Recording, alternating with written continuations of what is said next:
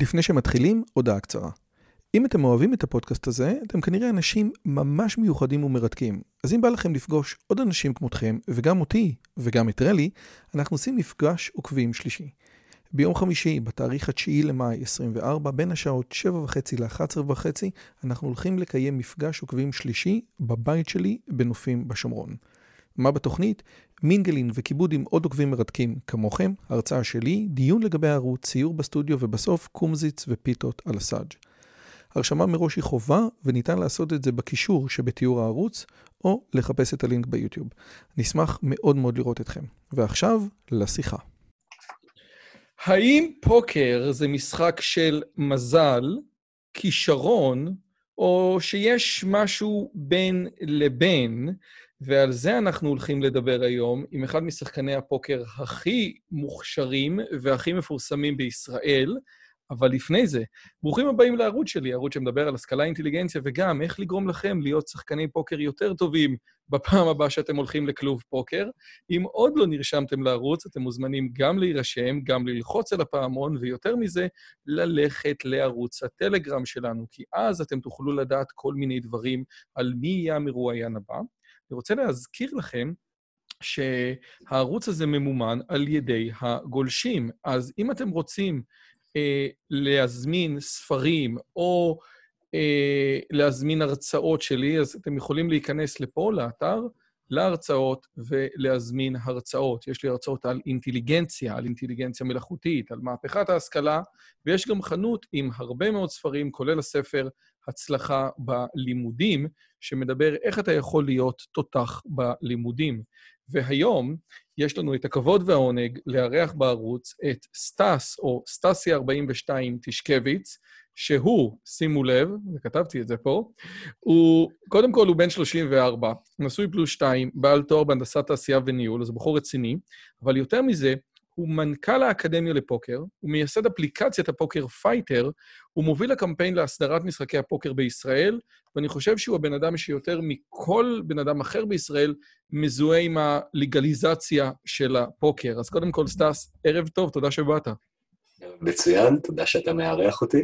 איי, איי, איי, איזה תענוג. תקשיב, זה הריאיון הרביעי השבוע, וזה הולך, וזה הריאיון שהכי חיכיתי אליו, כי זה לא מדבר על אה, פוליטיקה, וזה לא מדבר על politically uh, correct, uh, וזה לא מדבר על פמיניזם, וזה לא מדבר על שום דבר. זה מדבר על דברים שאני מאוד מאוד אוהב, על ההבדלים בין כישרון לכישורים, או בין מזל ובין יכולת. אבל אני רוצה להתחיל איתך עם משהו ככה uh, מעניין, ולפי הדבר הזה נגיע. המשנה במסכת סנהדרין מדברת על האנשים שפסולים לעדות, על האנשים שאנחנו לא סומכים עליהם. והמשנה אומרת את הדברים הבאים: ואלו הם הפסולים, המשחק בקובייה, והמלווה בריבית, ומפריחי היונים וסוחרי השביעית. מה שמעניין להקשרים שלנו זה באמת המשחק בקובייה והמלווה בריבית. כאשר משחק בקובייה זה, זה באמת מהמרים, והמפריחי יונים זה, זה בעצם אנשים בדיוק כמו, במפ, כמו במרוצי סוסים. מה שמעניין לגבי הסיפור הזה, זה מה הפרשנות הקלאסית אומרת על הסיפור הזה, למה הם פסולים לעדות? מפני שאינם מתעסקים ביישובו של עולם. הם אנשים שאין להם עבודה מסודרת, אין להם שמונה עד חמש, הם, הם מתעסקים באיזה עולם מוזר כשלעצמו, ואומרת המשנה, אסור לאדם שיתעסק בעולמו, אלא או בתורה או בגמילות חסדים, או בסחורה ואומנות, מלאכה שיש בה יישובו של עולם. אז לפני שאני מגיע להמשך של המשנה, אתה חושב שהם קלעו למשהו נכון? אמ, בוא נגיד שיש יש מן הסתם לטוב ולרע במשחק הפוקר כמשחק, ומשחקי הימורים בכלל. אמ, אנשים שמקדישים את כל זמנם ומרצם לטובת אה, הימורים כאלה ואחרים, אני מניח שזה, יש היגיון, ולפסול אותם לעדות.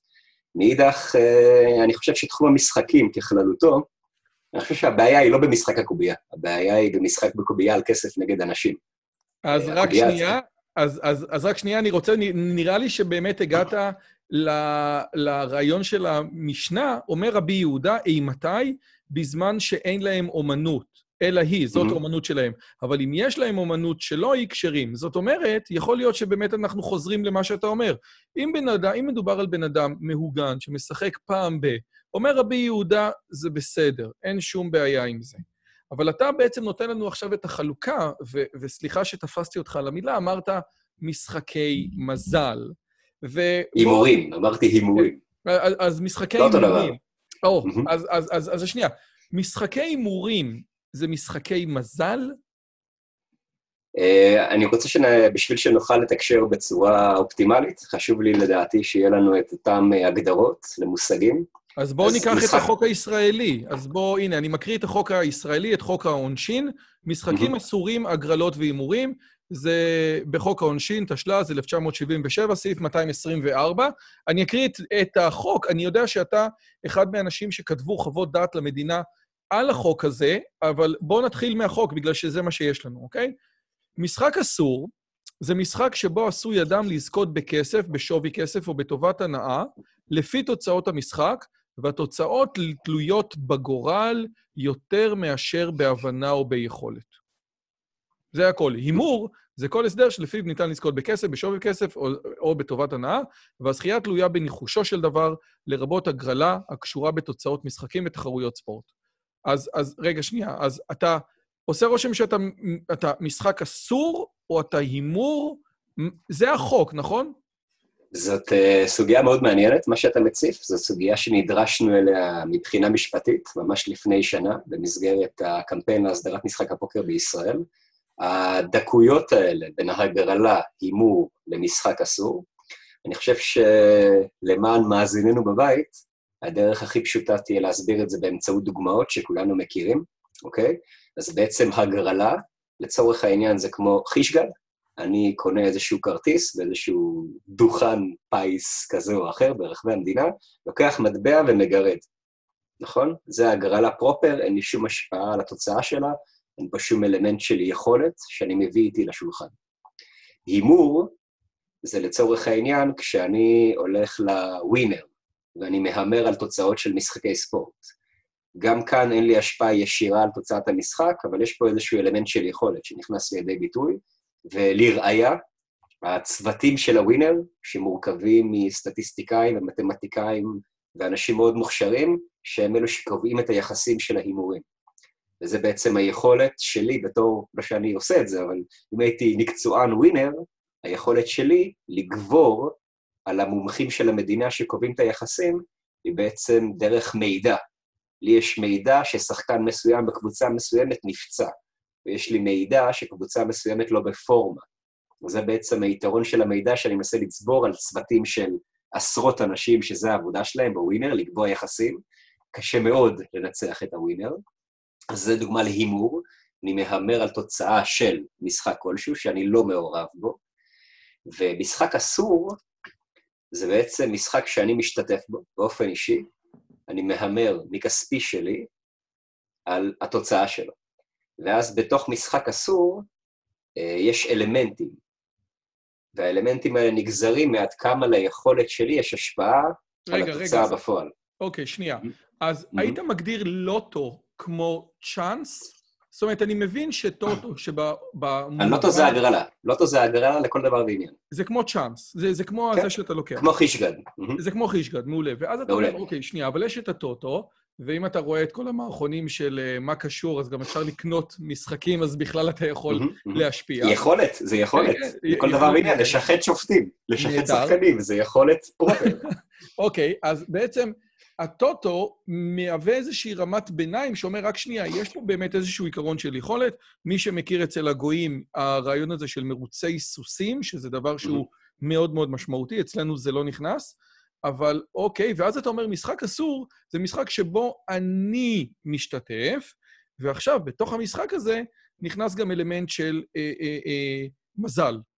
אז, אז בוא, בוא באמת, בוא, בוא באמת נדבר על זה. אה, אה, אה, בגלל שאנחנו, הייתה לנו שיחה מקדימה, ו, ו, ונתת לי תובנה שאני הולך איתה כבר כמה ימים והיא שברה לי את הראש. והתובנה הייתה שאנחנו נגיע אליה עוד רגע, אז אל תדבר אליה עכשיו, אבל התובנה הייתה שהמחוקק הישראלי רואה את זה כאו יכולת או מזל, וההבחנה הסופר מעניינת שלך הייתה לא. זה או יכולת או חוסר יכולת. אבל, אבל מכיוון שעוד פעם, זאת הבחינה עדינה, בואו נתחיל מהרון הזה של מזל. אני משחק 21 בחנוכה. זה משחק אסור, לא? אמ, אני רוצה לתת דוגמה לדעתי יותר פשוטה להבנה. אני משחק מלחמה עם הילד שלי. הילד שלי בן שש, אה, קשה לו מאוד להפסיד, כמו להרבה ילדים ומבוגרים כאחד, ואני משחק איתו מלחמה. ועכשיו, מלחמה זה משחק קלפים, מי שמכיר או לא, אני שולף קלף, אתה שולף קלף, הקלף הגבוה יותר מנצח. אין פה שום יכולת. שום אסטרטגיה. ש... שום אסטרטגיה, שום יכולת, אין לי השפעה על התוצאה. אם אני רוצה להפסיד בכוונה לילד שלי, למנוע את הצעקות שלו, אני לא יכול, אני לא מצליח. אין דבר כזה שחקן גרוע במלחמה, כי אין לי שום השפעה על תוצאת המשחק. ואנחנו רואים משהו דומה לזה למשל ברולטה. כלומר, אין uh, אקדמיה לרולטה שמלמדת את רזי משחק הרולטה. ההשפעה שלי על המשחק היא מזערית עד כדי אפסית. אוקיי? אז רולטה ומלחמה אלה משחקי מזל מובהקים. אין בהם יכולת, ואחד מהמדדים הכי טובים למשחק שהוא משחק ללא יכולת, זה שאין לי את היכולת להפסיד בכוונה. אוקיי? זה נקודה חשובה. משחק שהוא רק מזל, זה משחק שאני לא יכול להפסיד בכוונה דרך משחק גרוע. אז זה בקצה אחד של הסקאלה. בקצה שני של הסקאלה יש לנו משחקים כמו שחמט, שיש בהם מידע מלא, כלומר, אני ואתה רואים את הלוח מלפנינו, שנינו, יש לנו מידע זהה ומידע מלא. אין לנו אלמנט של אקראיות, אנחנו לא זורקים קובייה או פותחים קלף, ויש פה רק יכולת.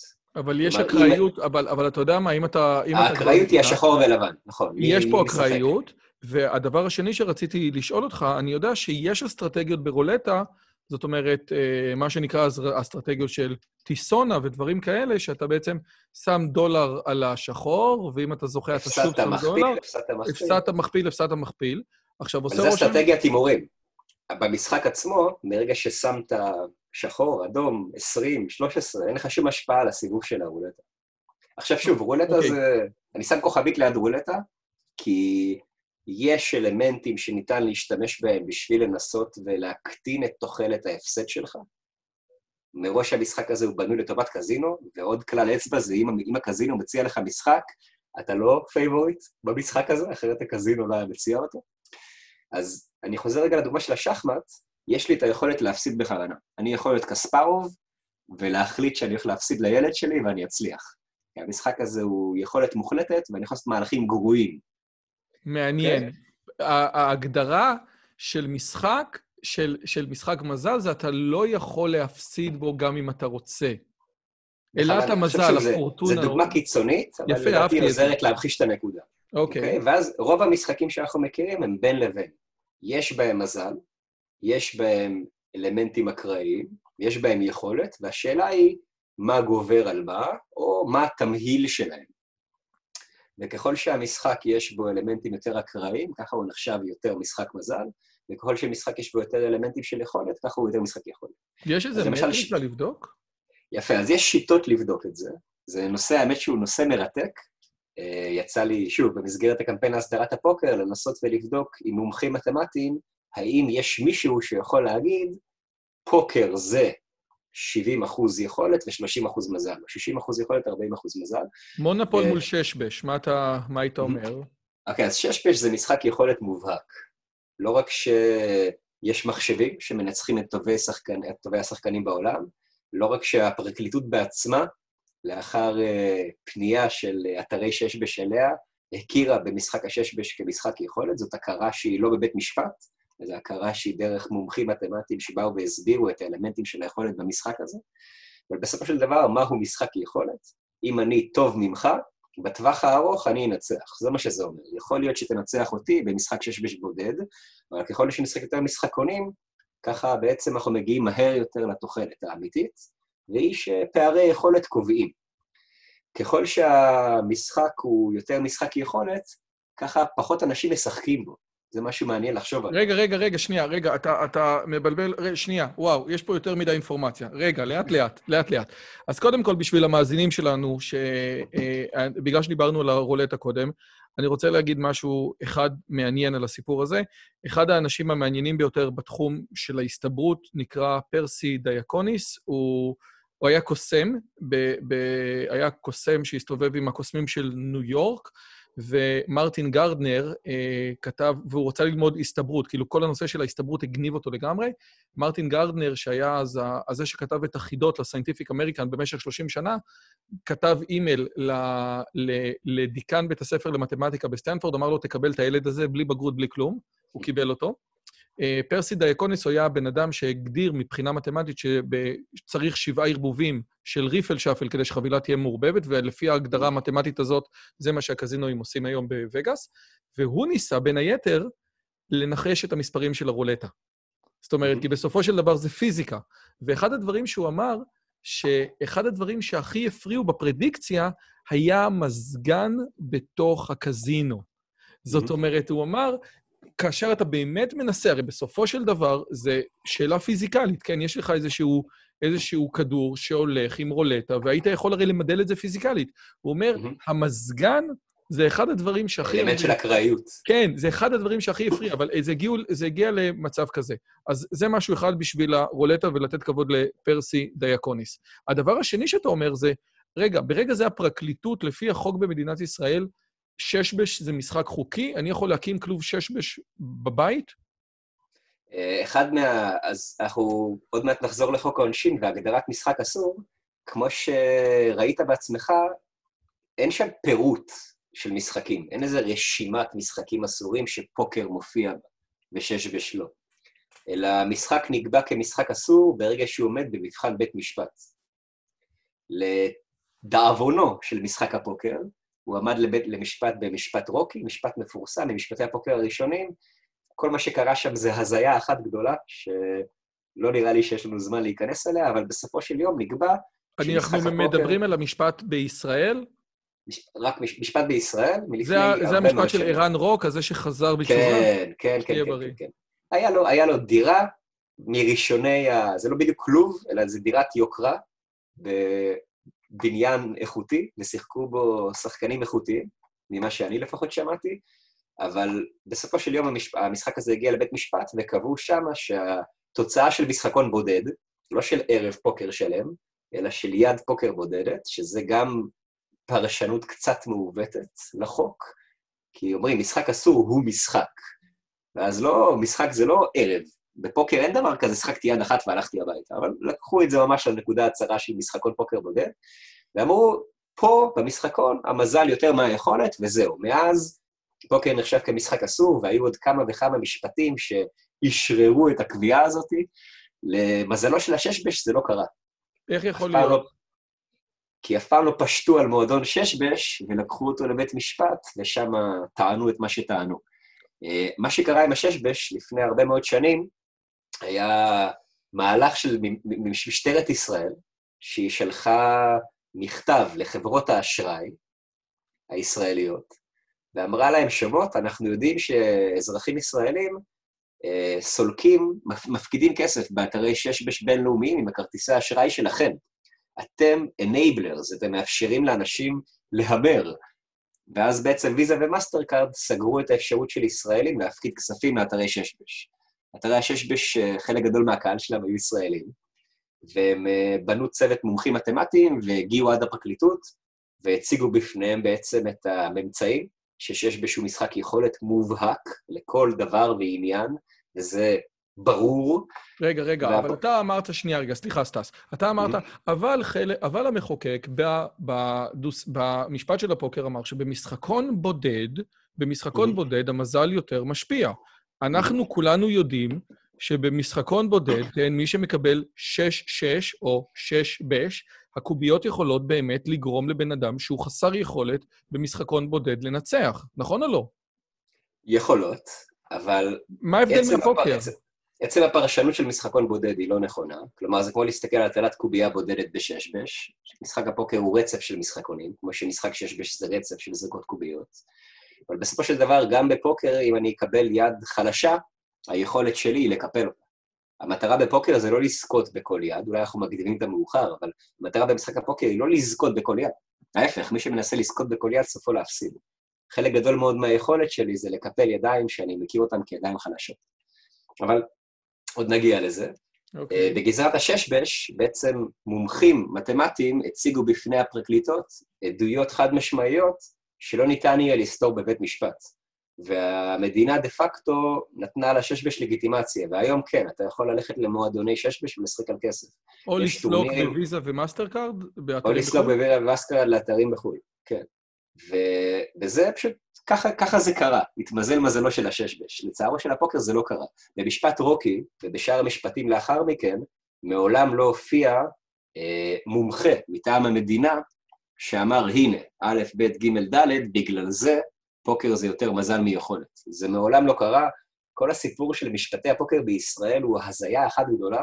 אני יצא לי להיות uh, חלק ממשפט אחד כזה, משפט רוני מנשה, הייתי שם עד מומחה, לראשונה עד מומחה מתחום הפוקר, כי במשפטי פוקר קודמים הביאו מתמטיקאים שהסבירו לעומק למה פוקר זה יכולת, ואז התובעת, המדינה, פונה לפרופסור הנכבד ואומרת לו, אבל רגע, אתה שיחקת פוקר מתישהו?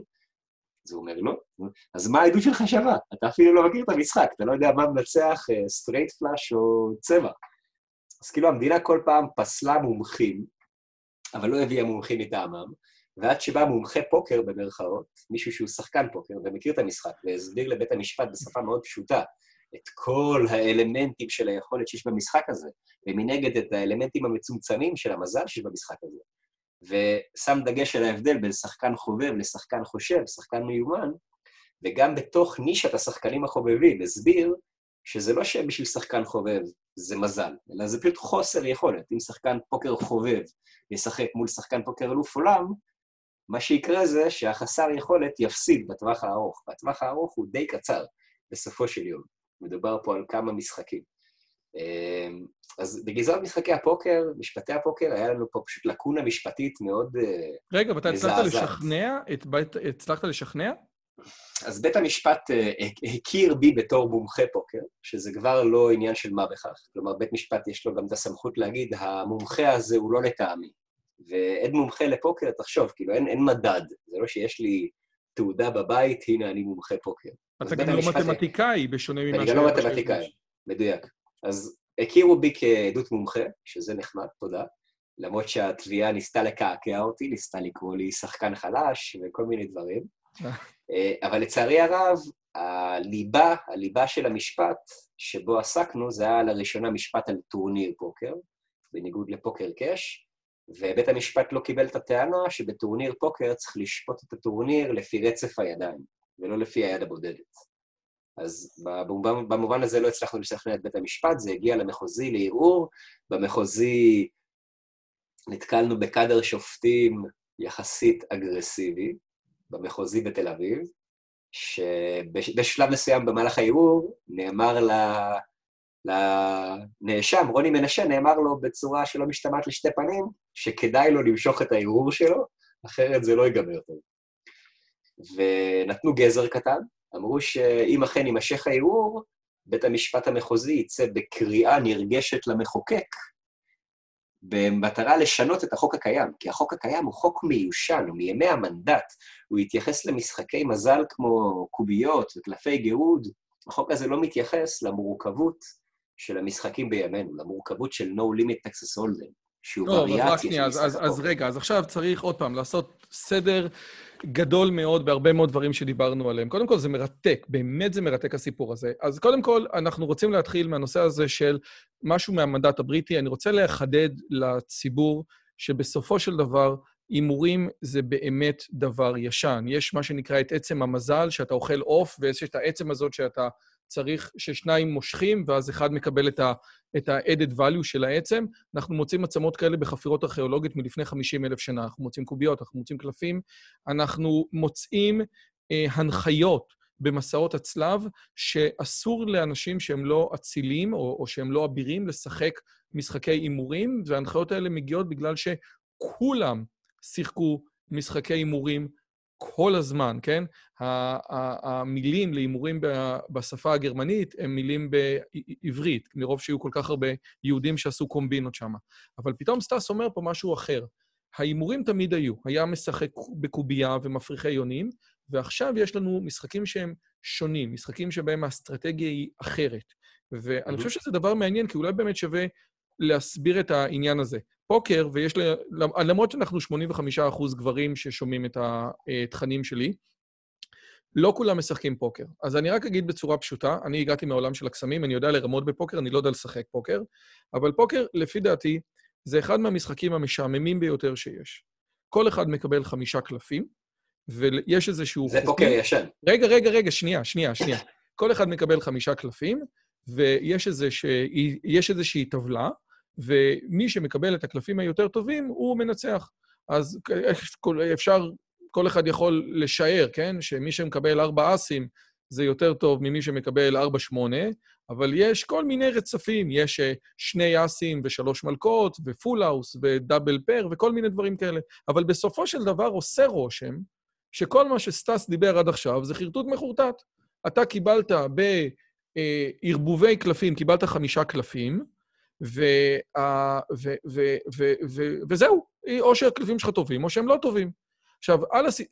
ודאי שזה לא הפוקר שמשחקים היום, היום משחקים את זה בצורה טיפה שונה, כל אחד מקבל שני קלפים, ואני אגיד את זה בצורה לא נכונה, כן? אבל פותחים עוד חמישה קלפים על השולחן, וכל אחד צריך לייצר את החמישה קלפים הטובים ביותר מהשניים שיש לו ועוד מחמישה על השולחן. הדבר הזה נקרא טקסס הולדם. אז בוא תסביר לי, איך יכול להיות שבמשחק שאני מערבבים את הקלפים ואני מקבל קלפים, אנחנו פתאום מדברים, אתה יודע, ב-20 דקות האחרונות על זה שזה יותר יכולת ממזל. זה נראה ממש מוזר, לא? אז התיאור שלך הוא כמובן תיאור גס של המשחק, אני מקבל כן, אותו כן, כן, בסדר, לא, לא, אל... לא, אני זורם כן, איתך. כן. מטרתנו פה בסופו של דבר לא, לא להיכנס לעומקו של הפוקר, לדבר על המסביב שלו. נכון. הנקודה החשובה ביותר שלדעתי חשוב להוסיף לתיאור שלך, שהיא הנקודה המכרעת, זה סבבי ההימורים שיש בין השלבים שפותחים בהם קלפים. כלומר, oh, יש לנו נקבל. סבבי הימורים, אני מקבל שני קלפים, אני ועוד חבריי לשולחן, משחקים את זה לרוב בין שישה לשמונה שחקנים, תשעה שחקנים. כל אחד מקבל שני קלפים, אבל הדבר הבא שקורה זה שכל אחד מהמר. ובעצם המילה הימור היא מילה שמלווה אותנו מבחינתי בכל תחום בחיים שלנו. הימור זה בעצם לסכן משהו מבלי לדעת במדויק את התוצאה הסופית. ועל כן אנחנו מהמרים. אני מהמר באיזה דרך לנסוע בשביל להתחמק מהפקקים. גם להסתמך על ה-Waze זה סוג של הימור, כי ה-Waze לא תמיד on the spot. אז בעצם אני מקבל שני קלפים התחלתיים, והמטרה שלי עכשיו היא לשער איך. איך עוצמת היד שלי יחסית לעוצמות הידיים של היריבים.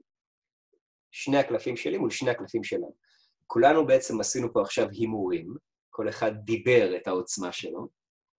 ברגע שהסתיים סבב ההימורים הראשון, שנקרא לפני הפלופ, חלק מהאנשים פרשו, ויתרו על השתתפות בסבב ההימורים הזה, כי הם הרגישו שעוצמת היד שלהם היא חלשה אל מול היריבים שלהם, וכל מי שנשאר, פותחים לו שלושה קלפים משותפים. זה נקרא הפלופ. ועכשיו מתחיל עוד סבב הימורים. נשים לב איזה שינוי במצב בין שני הקלפים הראשונים שקיבלתי, והעוצמה של היריבים, למצב שעכשיו כולנו נעזרים בקלפים נוספים שגלויים לכולם. מתחיל סבב הימורים נוסף, שבו אנחנו מספרים את העוצמות שלנו אחד לשני. רק רגע, כאשר בסבב ההימורים הנוסף, בן אדם שהימר יכול להגיד, בואנה, עם הקלפים החדשים, המצב שלי נהיה יותר גרוע. השתפר פלאים, או לא, לחילופין. לא, או, או, או לחילופין, או הפנים. יותר גרוע. כאשר, עוד פעם, אני רוצה לחדד, הרעיון, ההימור הראשוני זה הימור באפלה. זה הימור עם פרדיקציה לעתיד. יש לך, אחד, מידע על הקלפים שלך. שנית, יש לך מידע על הפוזיציה שלך בשולחן. איך יש לך מידע יש... על הפוזיציה שלך בשולחן? אתה רואה איפה אתה יושב פיזית. כלומר, סבב ההימורים עצמו הולך עם כיוון השעון, החל מעמדה כלשהי, שנקראת ה-small blind, יש לה שם, זה לא משנה כרגע מה השם, אבל כל אחד מהמר עם כיוון השעון בתורו. אז בעצם אז ככל... עדיף להיות אחרון, לא? עדיף להיות אחרון, בטח. יש לך יתרון של מידע. אתה רואה מה האחרים עשו, ואז אתה מקבל החלטה. אם למשל כולם קיפלו עד אליך, כולם אמרו, אני חלש, אז אני בשלב כזה, גם אם יש לי יד בינונית, אני אומר לעצמי, אה, אם כולם חלשים, יכול להיות שלי יש את היד הטובה ביותר. ומנגד, אם יש לי יד חזקה יחסית, אבל לפניי היה הימור והעלאה, והעלאה חוזרת, ומישהו אמר all in, ומשחק על כל הכסף שלו, אז יכול להיות שהיד האבסולוטית שלי, שנראית לי מאוד חזקה, אל מול העוצמות שהופגנו, אולי כדאי לי לקפל. וזה היתרון של ה... מי בוחר מי יושב אחרון? כי עושה רושם, מה שאתה מספר זה באמת העוצמה הכי גדולה, או המידע הכי גדול, נמצא אצל מי שיושב אחרון. מי בוחר את זה? מי שיושב אחרון, יש לזה שם, זה נקרא עמדת הדילר, עמדת המחלק קלפים.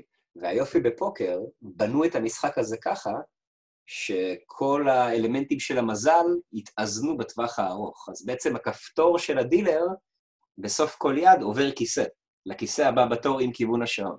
ואז בעצם כל אחד בתורו הוא דילר.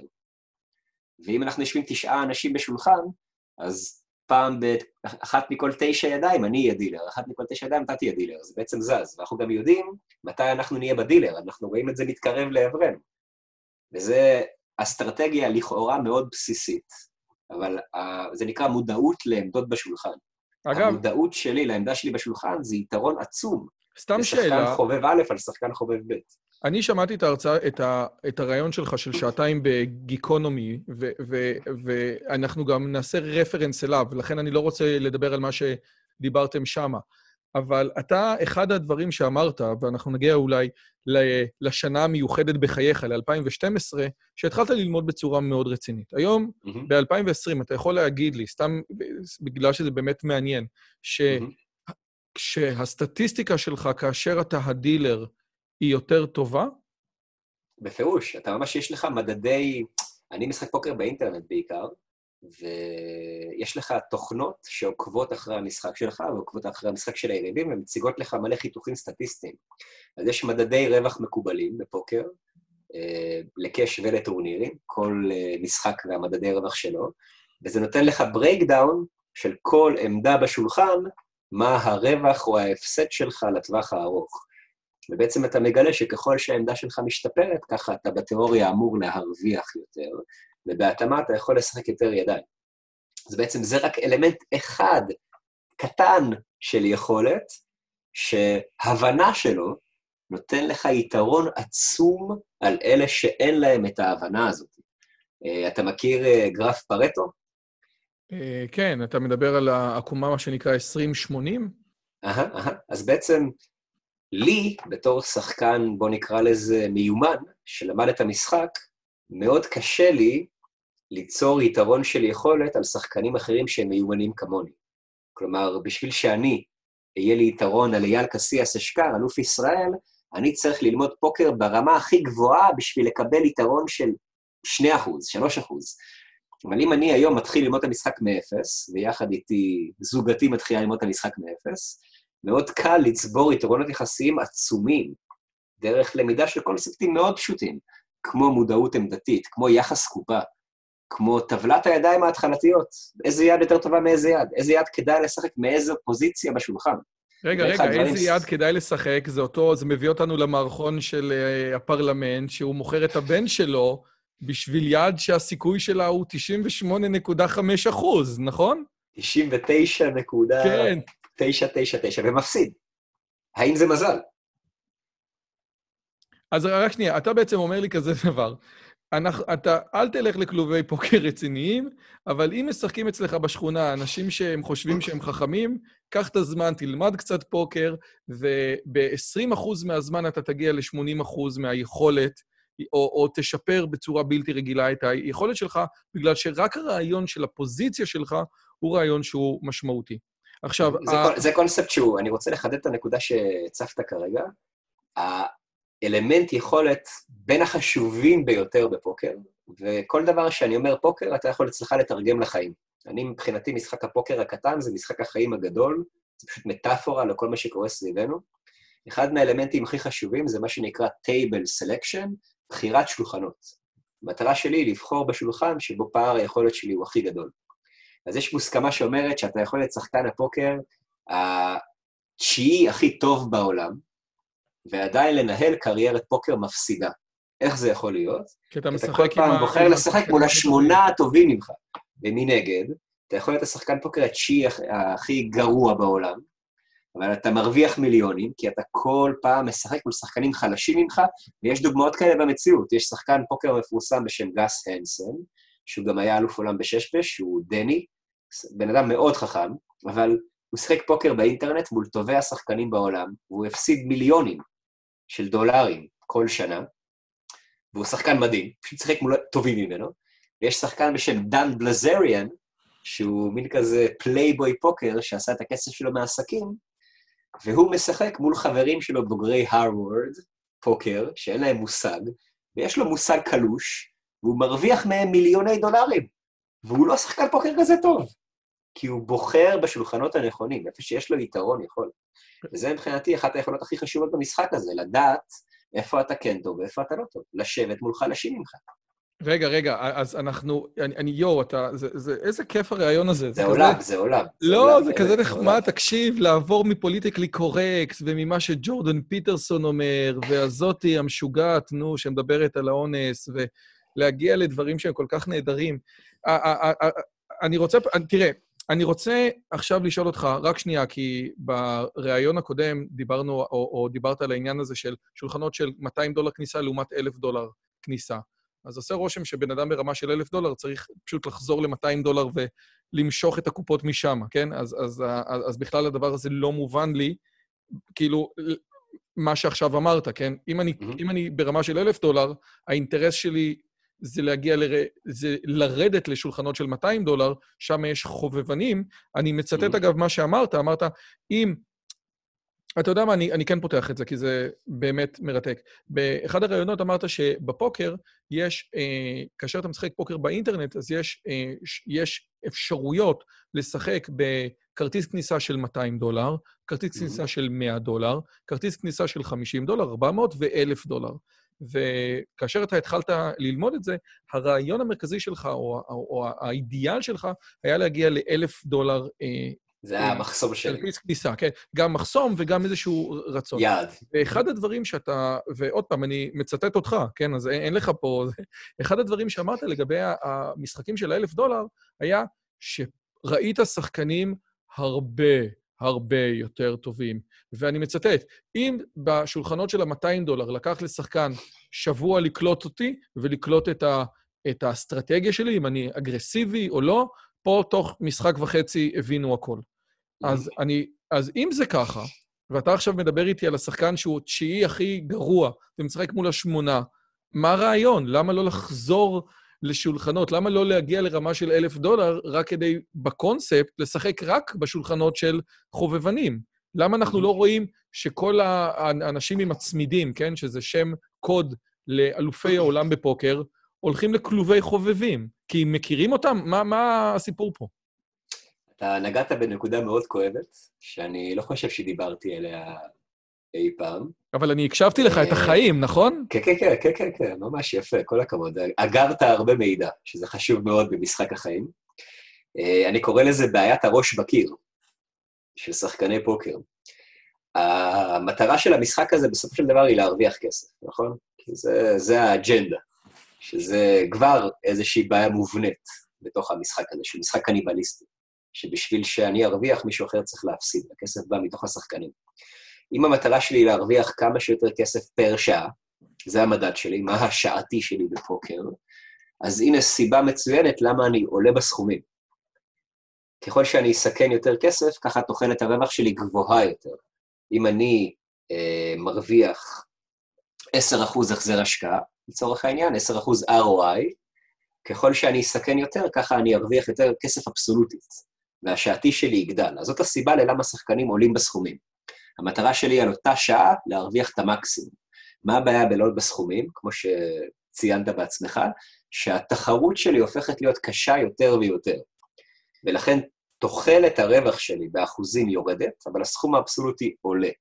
עד שאני נתקל בסכום שבו אני כבר לא רווחי. כלומר, אני עכשיו מרוויח ב-100 דולר כניסה, אש. עולה ל-200 דולר כניסה, השעתי שלי עולה בהתאמה. עולה ל-400 דולר כניסה, השעתי שלי עולה, 600 דולר כניסה, השעתי שלי עולה, מתישהו אני נתקל בחומה, מה שנקרא ראש בקיר, שזה הסכום שאני כבר לא מספיק טוב. השחקנים האחרים טובים אותי.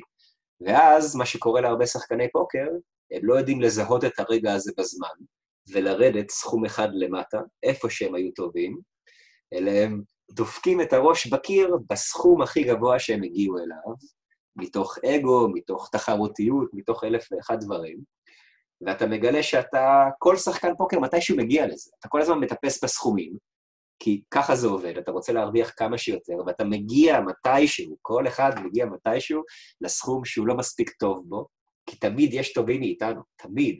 אתה השחקן הכי טוב בעולם, יש אחד טוב ממך. ואנשים לא יודעים לרדת בזמן. אני מצאתי את זה אצלי באלף דולר כניסה, אני לשמחתי הרבה ירדתי תוך חודש. אה, לאו דווקא כי חשבתי שאני לא יכול לנצח שם, אלא כי ראיתי מה זה עושה לי רגשית, הניסיון לנצח שם, ראיתי מה זה עושה לי לחיים האמיתיים, ה-ups and downs בסכומים האלה, ראיתי שהכסף uh, התחיל לחדור אליי, לא רק הצ'יפים, הפסקתי לחשוב על המשחק בצ'יפים. אני רוצה רגע לחדד שנייה, בגלל, סליחה, סליחה, סטס, אני פשוט רוצה לחדד, כי רוב מי שמגיע לערוץ הזה, הוא מתעניין בפילוסופיה אקזיסטנציאליסטית, כן? מדובר בסכומים שבן אדם יושב בערב, ויש לנו חבר משותף, כן? שלא נגיד את השם שלו, אבל... אבל הוא גם קוסם. שבמשפחה שלו הוא קוסם. הוא גם קוסם, והוא חבר טוב מאוד מאוד מאוד. אחד, אולי החבר הכי קרוב שלי בעולם של הקסמים. והוא, תמיד כשאני מדבר איתו והוא אומר לי, אני, אני עסוק, אז הוא שולח לי סכומים שהם אה, דמיוניים, כן? אתה יכול לעשות בערב 6,000 דולר. וזה 6,000 דולר לא בביטקוין, כן? 6,000 דולר שמחר יגיע מישהו עם שליח, שמחר מגיע מישהו עם שליח ונותן לך את, ה, את, ה, את הכסף הזה. והרעיון הזה, כן, של, ה, של סכומים שהם לא פרופורציוניים לשום דבר, אנחנו גם דיברנו על זה בשיחה המקדימה שלנו. רוב האנשים הנורמליים, מי ששומע את השיחה, יחשוב פעמיים לפני שהוא מבקש מהשכן שלו הלוואה של 100 שקל. אפילו סתם כי הוא נתקע. אם, אם הוא נתקע, הוא בסוף יעשה את זה, אבל... זה מרגיש מוזר, זה מרגיש זה מרגיש מוזר לבקש מחבר, אפילו חבר טוב, חבר שהילדים שלך תמיד אצלו ואתה תמיד אצלו ואתם הולכים בשבת, זה ירגיש מוזר לבקש 100 שקל. ולעומת זאת, בתחומים של ה show business, שהכסף נראה בהם אחרת לגמרי, סטס אמר לי בשיחה המוקדמת שמישהו יכול לבוא לך ולהגיד לו, תן לי 2,000 דולר, ואתה אומר לו, קח את זה מה... קח את זה מהארון, כן, נכון? כן, כאילו, אני רגע צריך להיכנס פה לאיזה טורניר, הכסף בחדר, אתה יכול רגע לתת לי אלף יורו? כן, זה ממש לגיטימי וסטנדרטי, מה שנקרא. והדבר הזה הוא מטורף, כי כשאני הייתי אה, חייל והייתי קוסם, אז המשכורת החודשית שלי הייתה 660 שקל לחודש, ואני לא הייתי הולך להופעות ב-1,500. הופעה לערב, כי זה לא... ו- וכל הדבר הזה הופך את הסיפור, הופך את היחס שלנו בשואו ביזנס, וסליחה שאני אומר גם בפוקר, למעוות. אנחנו מעוותים, כי בעצם אחד הדברים הכי בעייתיים בשואו ביזנס זה שאתה מקבל נניח, שזה אחד השקרים הכי גדולים, אתה מקבל אלף שקל לשעה, או אלפיים שקל, אלף דולר לשעה, כן? ארבעת אלפים שקל לשעה, אבל קודם כל זה לא לשעה, זה לערב, ואז אתה אומר, רק שנייה, יש שלושים ערבים בחודש, אז בוא נכפיל. אבל זה לא עובד ככה. ואחד הדברים שאתה אמרת, זה שהיה לך כסף פוקר וכסף חיים. אתה יכול לחדד משהו על ההבדלה הזאת בין כסף, כסף פוקר לכסף חיים? אז באופן כללי זה נקרא bankroll management, ניהול הון, וזה תקף לכל דבר בחיים. המטרה שלנו, מטרת העל שלנו, בסופו של דבר, היא להגיע לאיזשהו מצב שבו יש ניתוק רגשי בין קבלת ההחלטות שלי בשולחן לכל מה שקורה מסביב. בעצם שחקן הפוקר האידיאלי הוא סוג של רובוט, ואני מניח שנגיע לזה בהמשך, הוא רובוט סקלטן בצורה אה, מלאה, והוא מקבל החלטות אך ורק על בסיס תוחלת, ולא על בסיס רגשות. והמטרה שלנו בתור שחקני פוקר היא למזער את כמות ההשפעות הרגשיות עלינו. ואחת מההשפעות הרגשיות הכי קשות זה בעצם ההשפעה של הכסף. כלומר, אם אני בערב נתון מפסיד 2,000 שקל, ו-2,000 שקלים האלה זה השכר דירה שלי, או הארנונה או החשמל שלי, זה משפיע עליי רגשית בצורה מאוד גדולה. אבל אם יש לי הון פוקר נפרד מהון החיים האמיתיים שלי, אני, יש לי את הבנק, ומהבנק אני משלם שכר דירה וארנונה ומים חשמל, ויש לי קופה צדדית, נפרדת מהבנק, ובה יש את ההון פוקר שלי, שהוא עולה ויורד מטבע הדברים, לא תמיד אתה מנצח ולא תמיד אתה מפסיד. ההפרדה הזאת היא מאוד עוזרת לי לנהל, א', אורח חיים הרבה יותר בריא. באמת בשולחן פוקר עצמו, מאוד קל לי, אה, הפסדתי 2,000 דולר, אבל זה בסדר, כי לפני יומיים הרווחתי 3,000 דולר, והנה בשנה האחרונה, הנה הקופת פוקר שלי. מה קורה שהקופה, מסתכל... שהקופה מתרוקנת? אתה לוקח, מה, אתה לוקח מהבנק? אז uh, המטרה היא בניהול הון פוקר אחראי ונבון, בעצם לעולם לא להתרקן, והדרך שבה אנחנו עושים את זה, אנחנו עולים ויורדים בסכומים שאנחנו מסכנים בהתאם להון הפוקר שלי. יש את האקסיומה אה, המצחיקה של אם חותכים כל פעם עוגה לחצי, מתי היא תיגמר? והתשובה היא אף פעם, כי חצי, חצי, חצי, חצי, פשוט לא נגמר. אז גם ההון הפוקר שלי, יש לי מדדים. יש לי, הגעתי לרמה X, אסור לי יותר לשחק ב-200 דולר כניסה, אני חייב לרדת ל-100 דולר כניסה. הרווחתי והגעתי לרמה Y, רק עכשיו מותר לי לעלות בסכומים. אז בעצם הירידה והעלייה בסכומים היא בהתאם להון הפוקר שלי, מתוך מטרה לעולם לא להפקיד אליו שוב מהחיים האמיתיים. כוכבית קטנה שאני רוצה לשים פה, זה תקף לגבי שחקני פוקר מקצוענים, כלומר, אם פוקר בשבילי הוא תחביב, והיה והפסדתי את הון הפוקר שלי, אני יכול לגשת להון החיים האמיתיים שלי ולהפקיד שוב להון הפוקר שלי, באיזשהו מקום לא צריך לנהל הון פוקר. זה תחביב. אתה אומר, במה זה שונה מבן אדם שקונה אופני... אה, אה, אופני... או נוסע לטיול לחו"ל. כן, נוסע לטיול סקי. 3,000 דולר. בסדר, זה התחביב שלי. אבל שחקן פוקר מקצועי, מה הבעיה שלו? ההון פוקר שלו זה בעצם הנשק שלו. זה הכלי שדרכו הוא מייצר הכנסות. ואם אני עכשיו, אין לי הון פוקר, אין לי את היכולת להתפרנס. אני לא יכול לשחק במשחקים בלי כסף, אין לי כסף מבחוץ. שחקן שאך ורק מתפרנס מפוקר חייב לנהל הון פוקר. זו דרך גם להשיג איזושהי הפרדה רגשית בין מה שקורה עכשיו בשולחן, שלא תמיד הוא תלוי בי, לבין החיים האמיתיים שלי שאני צריך להתנהל בהם גם אחרי שנגמר המשחק. טוב, שלוש שאלות על הסיפור הזה. א', אני מבין שהון הפוקר שלך צריך להיות פחות או יותר 40 פעם סכום הכניסה למשחק, זה נכון? לפחות. זאת אומרת, רק שנייה... במינימום של המינימום של המינימום. זאת אומרת, אם אתה רוצה לשחק במשחק, בש, בשולחנות של 200 דולר, אתה צריך שיהיה לך לפחות 8,000 דולר בהון הפוקר, זה מה שאתה אומר. שאלה שנייה, אתה אמרת שבן אדם צריך להיות רובוט. החבר המשותף שלנו, הוא משחק עבור אנשים אחרים ומקבל את ה-revenue. לכאורה, הדבר הזה מגדיל מאוד מאוד את הסיכויים שלך, כי אתה, אין לך דיס... אתה ב disattachment מוחלט. אתה, משתח... yeah. אתה משחק בכסף של מישהו אחר. אתה חושב שדה פקטו זה מה שקורה? זאת אומרת ששחקנים שמשחקים עבור אנשים אחרים, הם, הם, התוחלת שלהם היא טובה יותר משחקנים מקצועיים שמשחקים עבור עצמם? אז אתה הצפת נושא בשם אה, מימון, מימון שחקנים.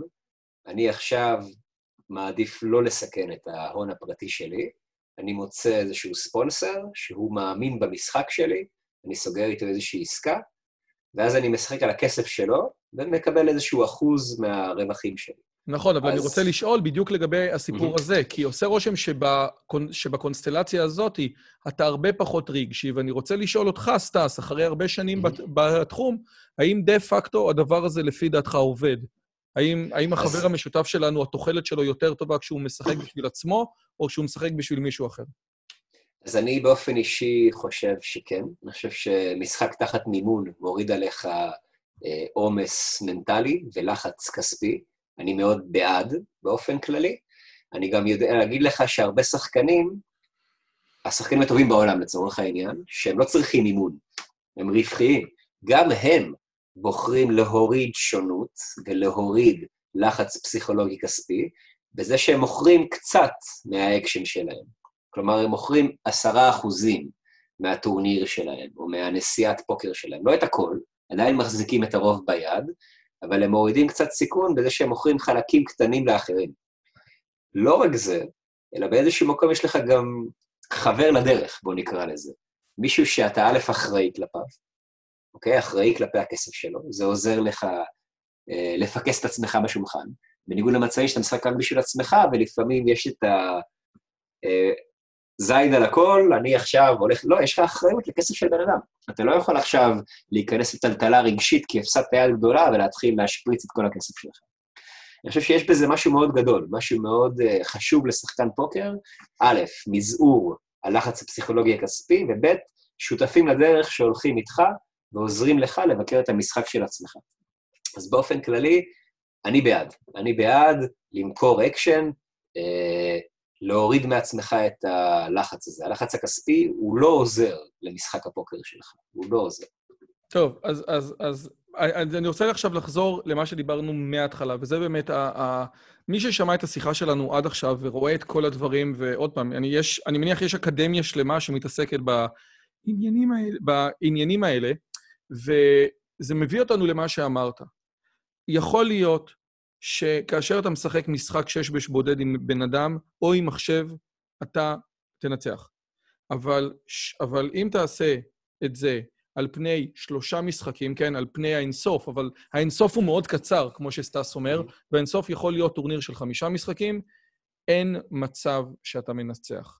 עכשיו, האין מצב הזה יכול להיות שבשש בש יש איזה סיכוי מאוד מוזר שזה יקרה, אבל הסיכוי הזה יורד אקספוננציאלית ככל שהתוחלת עולה, או, או, או, ש, או שיש יותר משחקים. וזה בדיוק מה שהם ניסו לעשות בבית אה, משפט. לבוא ולהגיד, אי אפשר לבחון משחק אחד, כמו שאי אפשר לבחון קובייה אחת. הדברים האלה מתרחשים לאורך זמן. והדבר הזה בעצם, מי ששומע את סטאס אומר, בואנה, בואנה, זה מגניב, כן, הוא, הוא עושה ככה, הוא עושה ככה, וכמה יש, וסטטיסטיקות, ופה ושם. והנקודה היא, וזו באמת הדוגמה היפה, ואני רוצה עוד שתחדד עליה, אתה אומר כזה דבר, בזה שהמחוקק אומר שפוקר הוא משחק של מזל, הוא בעצם אומר לאותו שחקן, או, או לאותו, אני אשתמש במילים שלך, לאותו נהג מונית שמחפש משהו לעשות בערב, הוא אומר לו, תקשיב, זה מזל, כי זה משחק אסור, כי זה בחוק העונשין סעיף 224, זה לא יכולת.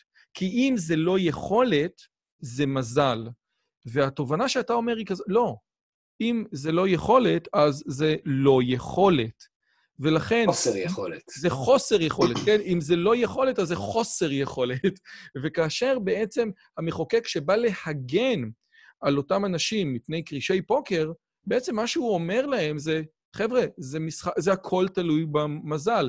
וכשבן אדם נכנס לטורניר פוקר, עם, עם, כשבן אדם נכנס לטורניר פוקר עם, עם, אה, עם, עם, עם תפיסה שזה מזל, המצב הזה הוא חמור מאוד. זאת אומרת, אם אין לך שום מושג, לך להמר ברולטה, לך להמר ב slot machine. בלוטו, לך ללוטו. כן, לא, נניח שאתה בקזינו, כן? אל תלך לפוקר.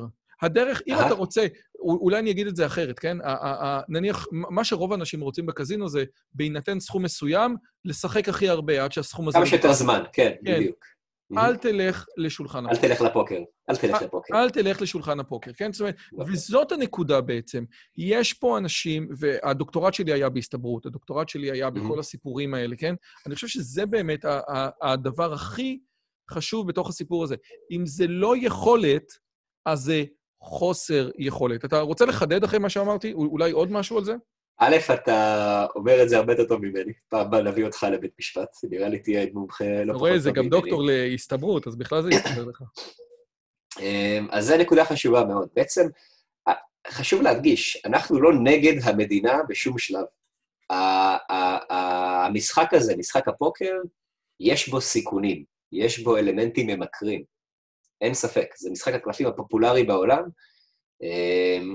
הוא שואב, הוא שואב הוא... זמן, הוא שואב כסף. הוא נשלט על ידי עבריינים? לפני. בואו בוא נדבר רגע על הקלפים, נראה מה המדינה ניסתה לעשות, ונראה לא, מה היא עשתה בפועל. לא, אני רוצה לשאול, האם כלוב פוקר ברחוב שונצינו, כן, דירה שלישית, אה, תיקח מגבת כשאתה נכנס, האם כלוב פוקר כזה זה כלוב שנשלט על ידי עבריינים? כי עושה רושם, אתה מבין ש... ש... It takes one to know one. מי שמשחק בזה, זה לא השמנה והסלטה, כן? מדובר במשהו שנשלט על ידי עולם תחתון. אתה מקבל את זה, או שאתה לא מקבל את ה... אני, אני רוצה לקחת אותך אפילו לרמה יותר גבוהה, בסדר? ברגע שאתה מוציא משהו מחוץ לחוק, זה כמו חור שחור. את מי זה שואב? את מי שאין לו בעיה לפעול אל מחוץ לחוק. זה כמו שהוציאו את האלכוהול מחוץ לחוק בארצות הברית, ומיד גורמים עבריינים נכנסו לשוק כן. הזה. מדויק. אז ברגע, ברגע שאני עכשיו לוקח את משחק הפוקר, ואני מבין שיש פה בעיה. המוני אנשים רוצים לשחק בזה, הם לא מיומנים, הם לא מבינים את הסכנות הטמונות במשחק הזה, הם מסכנים זמן, הם מסכנים כסף. פה תפקידה של המדינה באג'נדה שבה אנחנו חיים, למדינה יש אחריות כלפי האזרחים שלה. ירחם השם, רגע, חברים, יש לו תפיסות פרוגרסיביות, אני לא, אני לא, אני לא, נכון. אני אומר... זה בסדר, זה בסדר, אתה לא אשם. רגע, זה העולם שבו אנחנו חיים. אז מה המדינה הייתה אמורה לעשות?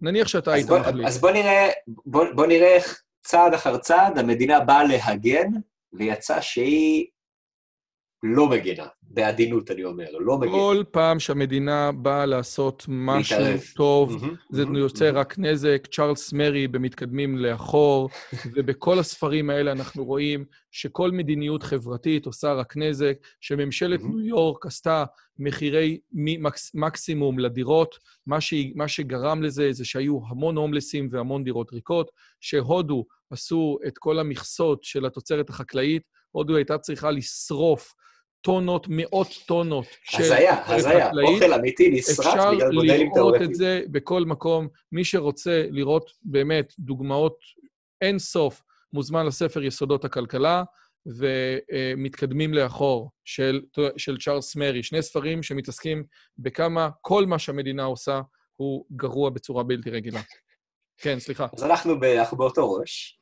אז בעצם המדינה באה להגן על האזרחים הפשוטים. היא לא צריכה להגן על מקצועני הפוקר שמרוויחים כסף, הם מסתדרים, אבל ההמון, המשחק הזה יכול להיות בשבילו מסוכן, אבל אז במקום לחנך ולהסביר, שזה מה שמדינה אמורה לעשות, היא אוסרת ומענישה, אוקיי?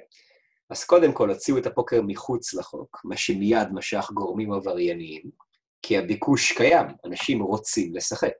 ובהיעדר מקומות חוקיים שמציעים משחקים נעימים במחירים שפויים לכל כיס, צצו הכלובים, כמו שאתה מכנה אותם, שמטרתם למקסם רווח, אז הם מציעים משחקים בסכומים מאוד גבוהים, עם עמלות מאוד גבוהות, ולא פחות חמור מזה, ובעצם, בוא נקרא לזה שורש כל הרשע, זה שהם מאפשרים לך לשחק על כסף שאין לך, מה שנקרא קרדיט.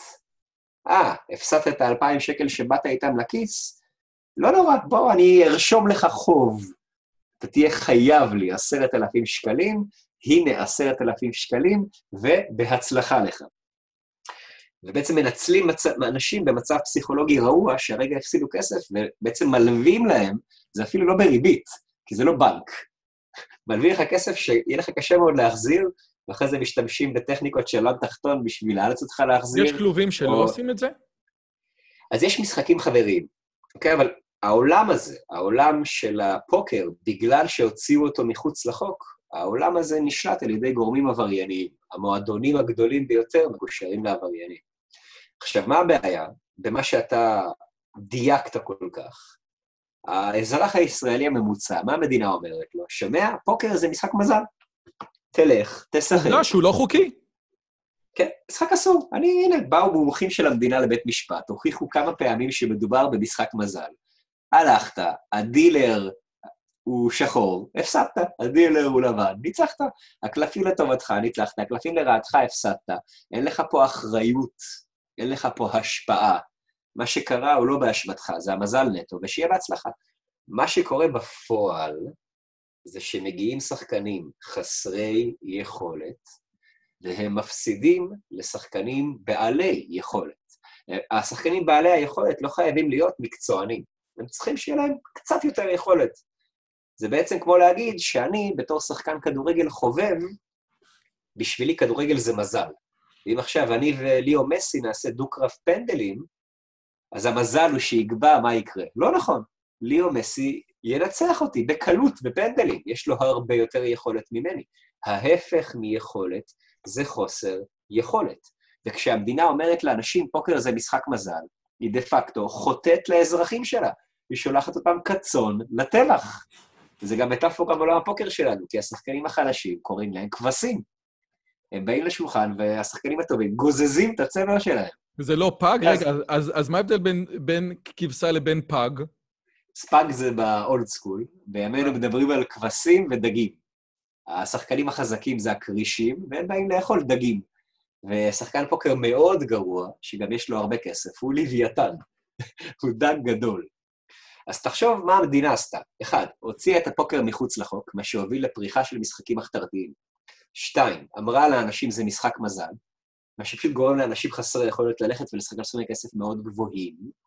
שלוש, היא לקחה משחק שהוא משחק נורמטיבי בעולם, שהוא ספורט, שהוא תופעה תרבותית, הוא משחק הקלפים הפופולרי ביותר בעולם בימינו, משודר ב-ESPN, בערוץ הספורט. השחקנים המובילים בעולם הם אה, אושיות ספורט, כמו טייגר וודס, כמו שחקני NBA. אתה יכול לראות אה, אה, תחרות פוקר? זאת אומרת, אתה באמת מסוגל לראות את זה? אז אחד מהדברים המצחיקים על פוקר, אומרים שזה משחק שמאוד משעמם לראות אותו בטלוויזיה, אבל הכי כיף בעולם לשחק אותו. כלומר, בתור צופה, אתה מוצא בו הרבה פחות עניין מאשר בתור שחקן, ואני חושב שזה בסדר, זה לגיטימי. היה, איזה, היה לפני כמה שנים, הכניסו שולחנות פוקר מצולמים לטלוויזיה. כלומר, אתה ממש רואה מה יש לשחקנים ביד, ואתה ממש חי את היד ביחד איתם, וזה הוסיף המון עניין לאלמנט של צפייה בפוקר. אבל בסופו של דבר, מה שקרה פה, מההתערבות של המדינה, זה שדה פקטו לקחו מאות אלפי ישראלים והפכו אותם לעבריינים. כי כל מי שמשחק פוקר על כסף נחשב היום כעבריין. עכשיו, זה לא שאנשים הפסיקו לשחק פוקר, כולם משחקים. כולם משחקים. זה אבסורד עד כמה כולם משחקים, וזה שופטים, וזה שוטרים, וזה חברי כנסת, וזה עורכי דין, וזה רואי חשבון, וזה אנשים מהשורה, כמוני וכמוך, כולם משחקים. למה באמת לפי דעתך המשחק הזה תפס כל כך? הרי באמת יש בו אלמנט, אתה בעצמך אמרת שמשחק פוקר עם החברים, יש בו אלמנט משעמם, והוא הרבה פחות מעניין מאשר משחק פוקר ב- ב- באינטרנט, שאתה פותח תשעה שולחנות בו זמנית, עוד מעט אני אגיע לזה, אבל יש בזה אלמנט משעמם, כן? זה איזשהו... אה, אה, אה, זה כאילו רצו מאורע חברתי והתלבשו על זה, כן? כמו הבייסבול של האמריקאים. מה, מה, מה, למה זה תפס? אז משחק חברי הוא לא... למה 21 לא תפס? משחק חברי הוא לא בדיוק משעמם, הוא משעמם למקצוען, כי רואים מעט מאוד ידיים בשעה. משחק חברי הוא משחק מאוד מעניין בהתרחשות החברית. עכשיו, הסיבה שהפוקר תפס, מבחינתי, אם אני מסתכל על משחקים, ואני מנסה לנתח בכל משחק מה הדבר שבו, נגיד יש לך רולטה, אז uh, הריגוש הכספי, להרוויח, להפסיד הרבה כסף. יש לך שחמט, זה הריגוש האינטלקטואלי, של לגבור על מישהו מבחינה אסטרטגית. ויש לך כדורגל בימי שישי עם החבר'ה, שזה המפגש החברי, שהוא מעל הכדור, מעל הכדורגל. אז בעצם כשמסתכלים על משחק הפוקר, אנחנו מגלים שהדרך שבה בנו את הפוקר המודרני, ה-No Limit Texas Hold'em, לקחו את הדברים שהכי מרגשים בכל אחד מהמשחקים האחרים, והרכיבו אותם ביחד. במשחק אחד שיש בו הכל, גם מזל וגם יכולת, גם סיכון כספי וגם חברתי, גם אסטרטגיה וגם לקרוא שחקנים ולראות אם מישהו ממצמץ. יש בו כל כך הרבה אלמנטים, הוא משחק סופר מורכב. למה הוא, יותר, שזה... למה הוא יותר מורכב מה, מהפוקר ה, אה, הקלאסי, מה שנקרא מה, מהסטאד? מה. מה, מה, כאילו, איזה אלמנטים שונים מהסטאד שהופכים אותו להיות עם הימורים יותר טובים, עם קריאת שפת גוף יותר טובה? מה, מה יש בו? אז הכניסו בו אלמנטים מתורת ההסתברות, הכניסו בו אלמנטים מתורת שפת הגוף וקריאת שחקנים. לקחו המון שחקנים בשולחן אחד, חילקו להם ידיים בינוניות, מעט מאוד ידיים בפוקר נחשבות כידיים מאוד חזקות, שמו אותם בזירה אחת ואמרו להם, להם, תסתדרו. עכשיו, הגדולה בפוקר, שזה משחק עם חוקים מאוד פשוטים, יש איזה משפט מפורסם שאומר, אה, לוקח יום אחד ללמוד פוקר וחיים שלמים להתמקצע בו. ואנחנו רואים את החיים שלמים להתמקצע, ההוכחה הכי טובה מבחינתי זה ההתייחסות של הבינה המלאכותית למשחק הפוקר. רגע, אבל לזה. אני אגיע לזה, שנייה רגע, סטס, אני אגיע לזה עוד... אבל אני, אני, סליחה, אני פשוט לא קיבלתי ממך עדיין תשובה. השפת גוף הייתה גם ב stud פוקר. מה, למה הטקסס, בקונסטלציה הנוכחית שלו, אתה אומר, אפשר גם לקחת הרבה שחקנים עם ידיים בינוניות ולהושיב אותם ולראות את שפת הגוף שלהם ב stud, בפוקר רגיל. למה כולם אומרים Texas Hold'em או no limit? מה יש במשחק הזה שאין ב stud, שהוא תופס את כל, את, ממש את כולם. אז אני חושב שזה הנקודה שדיברתי עליה. קוראים לה טקסס הולדם הקדילק של הפוקר. ויש הרבה וריאציות של פוקר, חלקן תפסו יותר, חלקן תפסו פחות.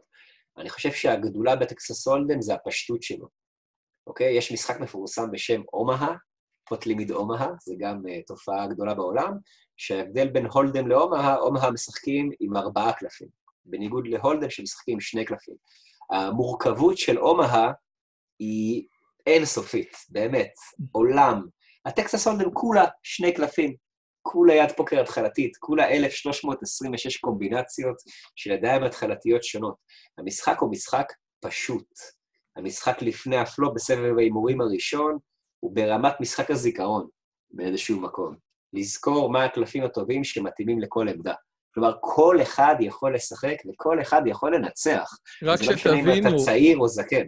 אם זה 1320, בשחמט אנחנו מדברים, כן, אחרי 20 מהלכים לפני הפתיחה, אנחנו מדברים על משהו ב-10 בחזקת 120 מהלכים שונים.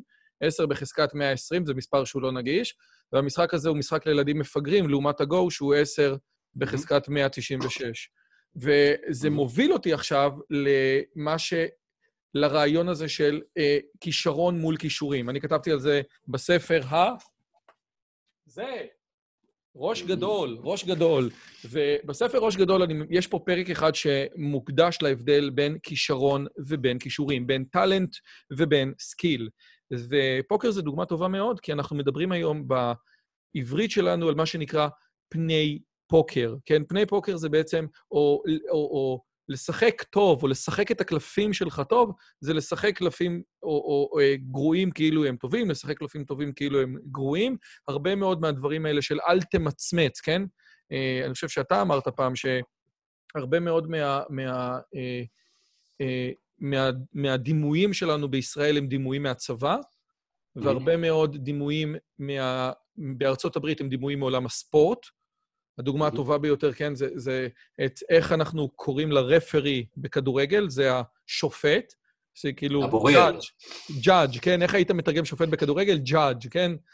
Uh, ואתה אומר שפוקר מכניס איזשהו עולם ציני כזה, של, של קומבינות ודברים כאלה, ונשאלת השאלה, ואולי זאת שאלה שהיא סופר מעניינת, האם זה יותר skill, שניתן ללמוד, כמו לקרוא ולכתוב, או אם אתה מדבר איתך על 1,320 הסתברויות, אז זה משהו, או 26, אז אפשר אולי ללמוד את זה, או שזה כישרון מולד, ואני חושב שאתה הכי טוב לענות, כי אתה טוען שאתה לא מוכשר בפוקר, והלכת על הדרך של הסקיל, לעומת המנטור שלך, שלא נגיד את שמו, שהוא לא הלך על הדבר הזה, אבל פשוט היה מוכשר בלקרוא אנשים.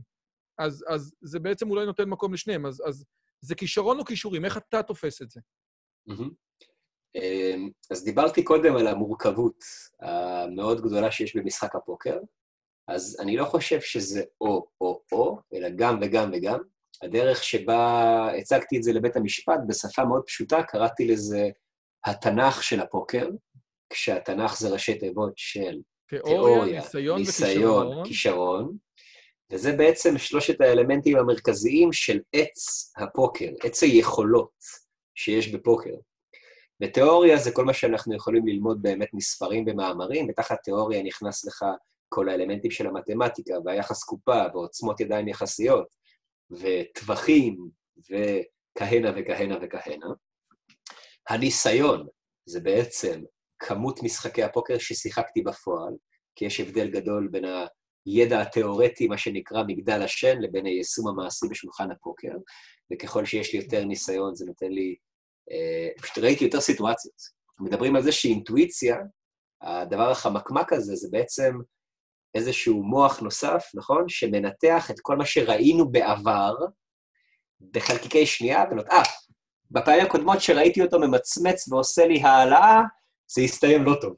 זה כאילו המוח השני אמרנו כמה פעמים ב, ב, בערוץ הזה, כן, שהמקור המילה אינטואיציה היא מהמילה אינטואיטרה, שזה להסתכל, וכשאתה מסתכל על מישהו, כשאני מסתכל על סטאס, אני יודע שזה סטאס, אני לא יודע למה אני יודע, כן? הרבה מאוד אנשים אומרים, אינטואיציה זה לדעת משהו מבלי לדעת למה אתה יודע אותו. ומלקולם גלדוול, בספר שלו Blink, באמת, באמת מדבר על זה שהניסיון מביא איזושהי אינטואיציה ברמה שרופאים, כאשר הם עושים דיאגנוזה, הם תכלס מחליטים על, הדי, על הדיאגנוזה בעשר שניות. בשנייה, כן. כן, וכל מה שיקרה עכשיו, זה יהיה הסבר לרתום את הרציונל לאיזשהו אה, אינטואיציה. עכשיו, עוד פעם, זה חשוב להבין, האינטואיציה הזאת מגיעה מתוך הרבה מאוד ניסיון, כן?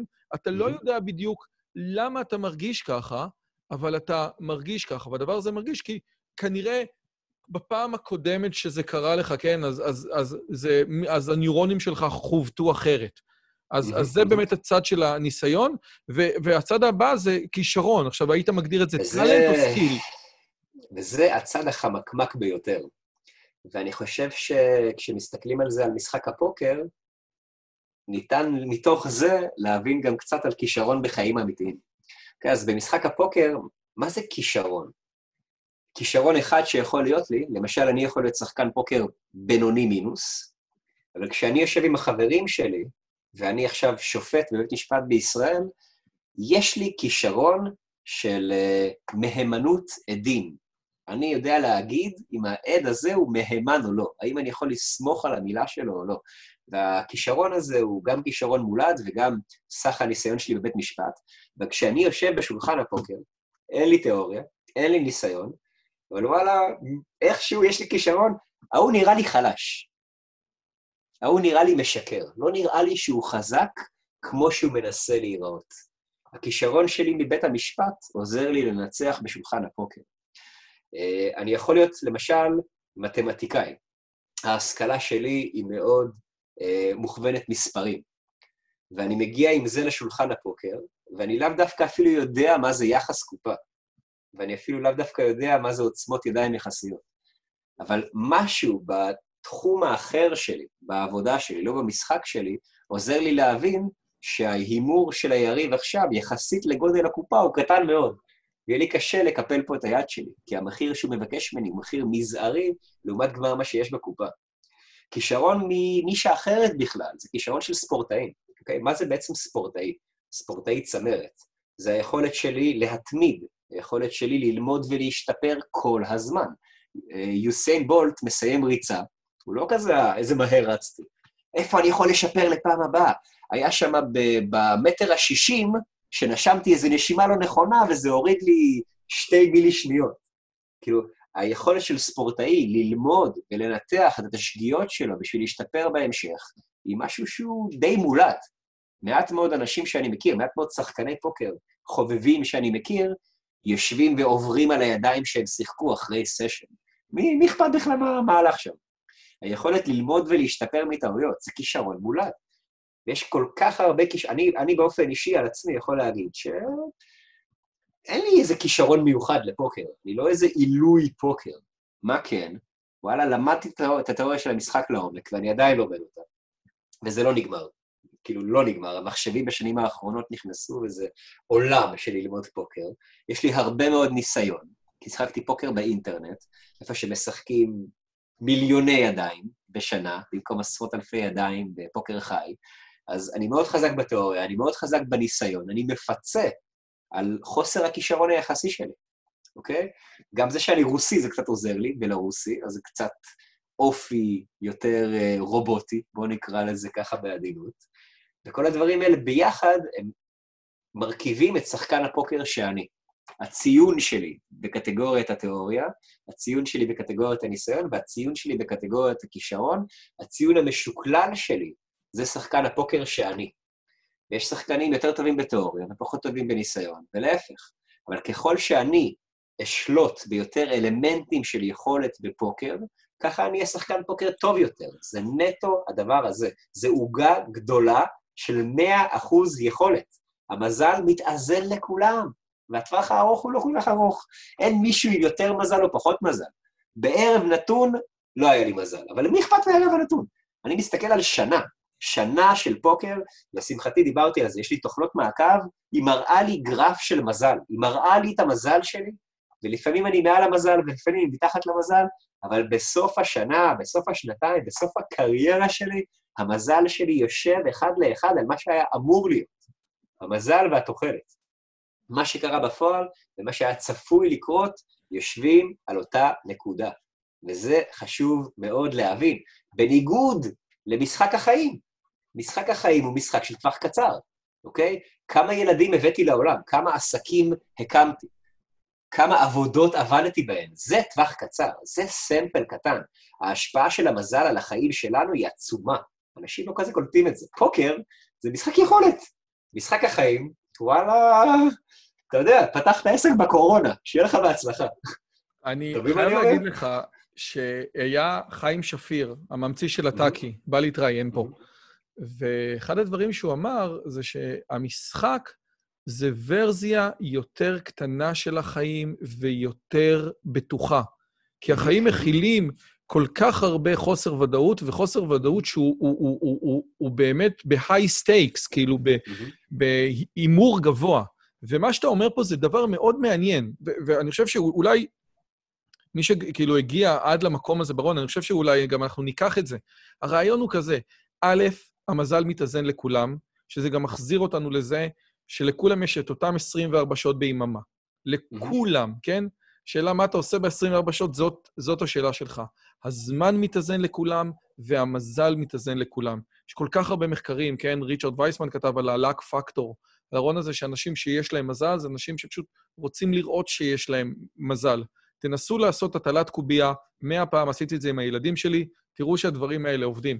אגב, בהטלת מטבע זה לא עובד, כי המטבע הזה לא מאוזן, אבל זה כבר עניין אחר.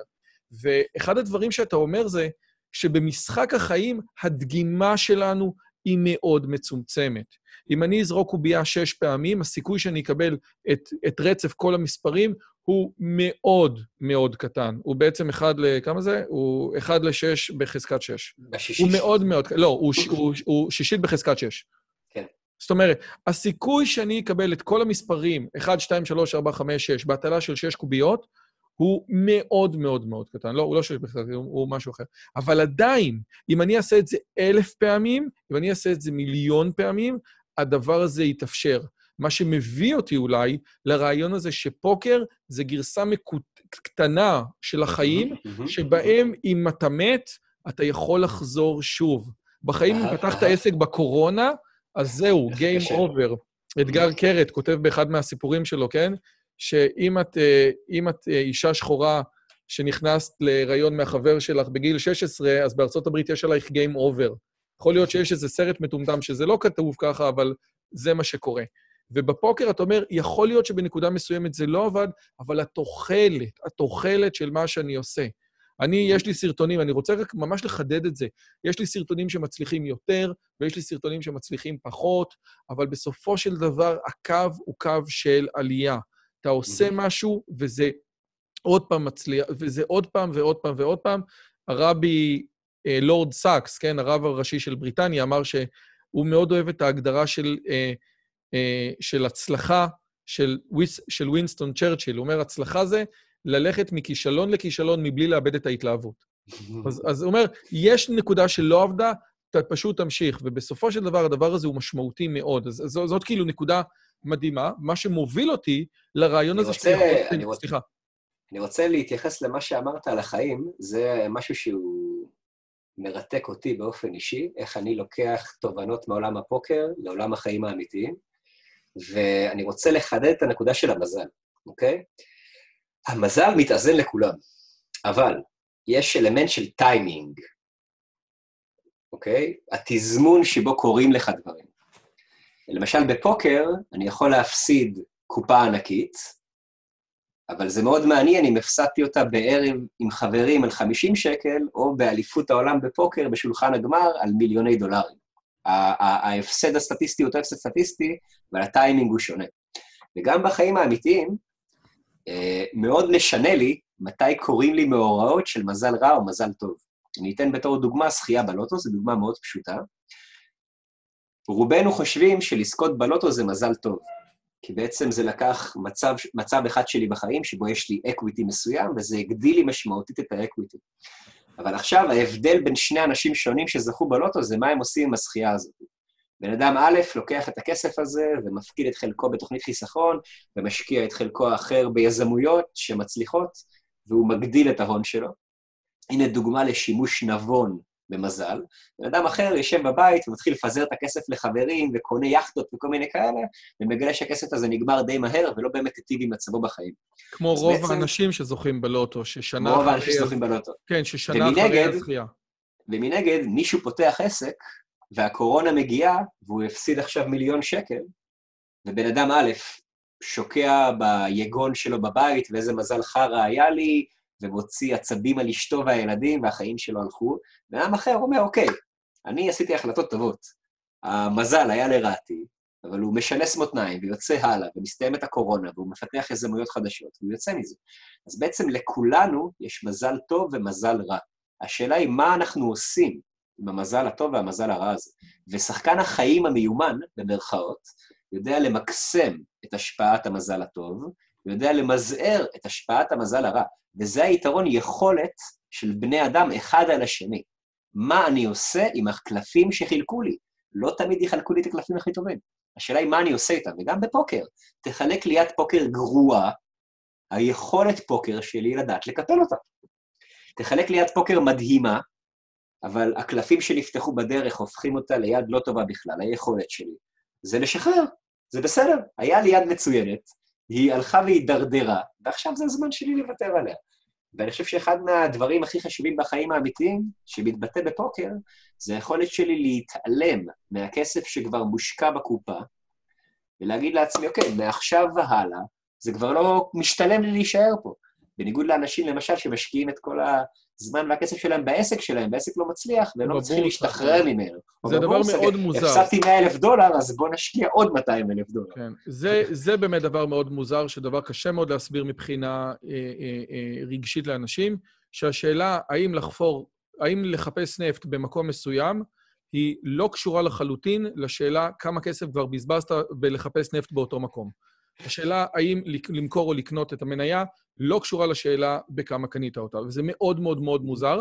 אני רוצה uh, לתת ציטוט מהספר אינטליגנציה, שיצא לי לכתוב, uh, על, על, על בדיוק מה שאתה אומר, מקיאוולי, שכותב את הספר הנסיך במאה ה-17, אני חושב שזה המאה ה-17, הוא כותב, הוא, הוא, הוא, הוא כותב באחד הפרקים על הפורטונה, אלת המזל, שהולכת עם הבן אדם ועוזרת לו בחיים, והשם של הפרק זה מה היכולת של הפורטונה בענייני אנוש. ומקיאוולי כותב ככה, ושזה לפי דעתי מסכם את החלק הזה של השיחה שלנו.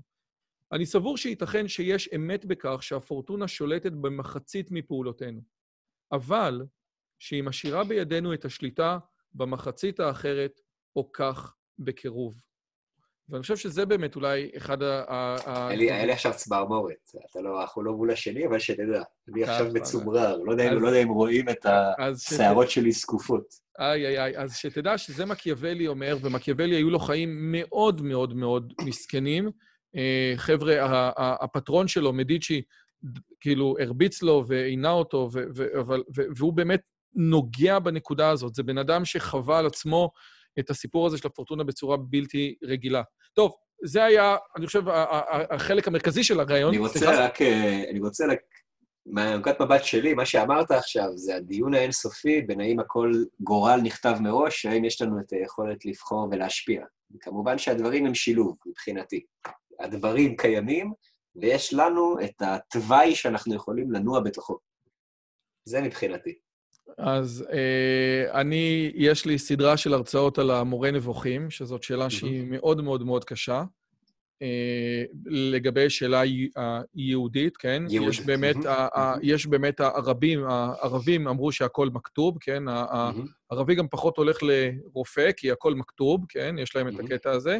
אצלנו זה פחות הולך ככה, אבל הדבר הכי נוגע ללב שאני שמעתי בהקשרים האלה, זה המורה שלי לקונג פו, שהיה רוסי.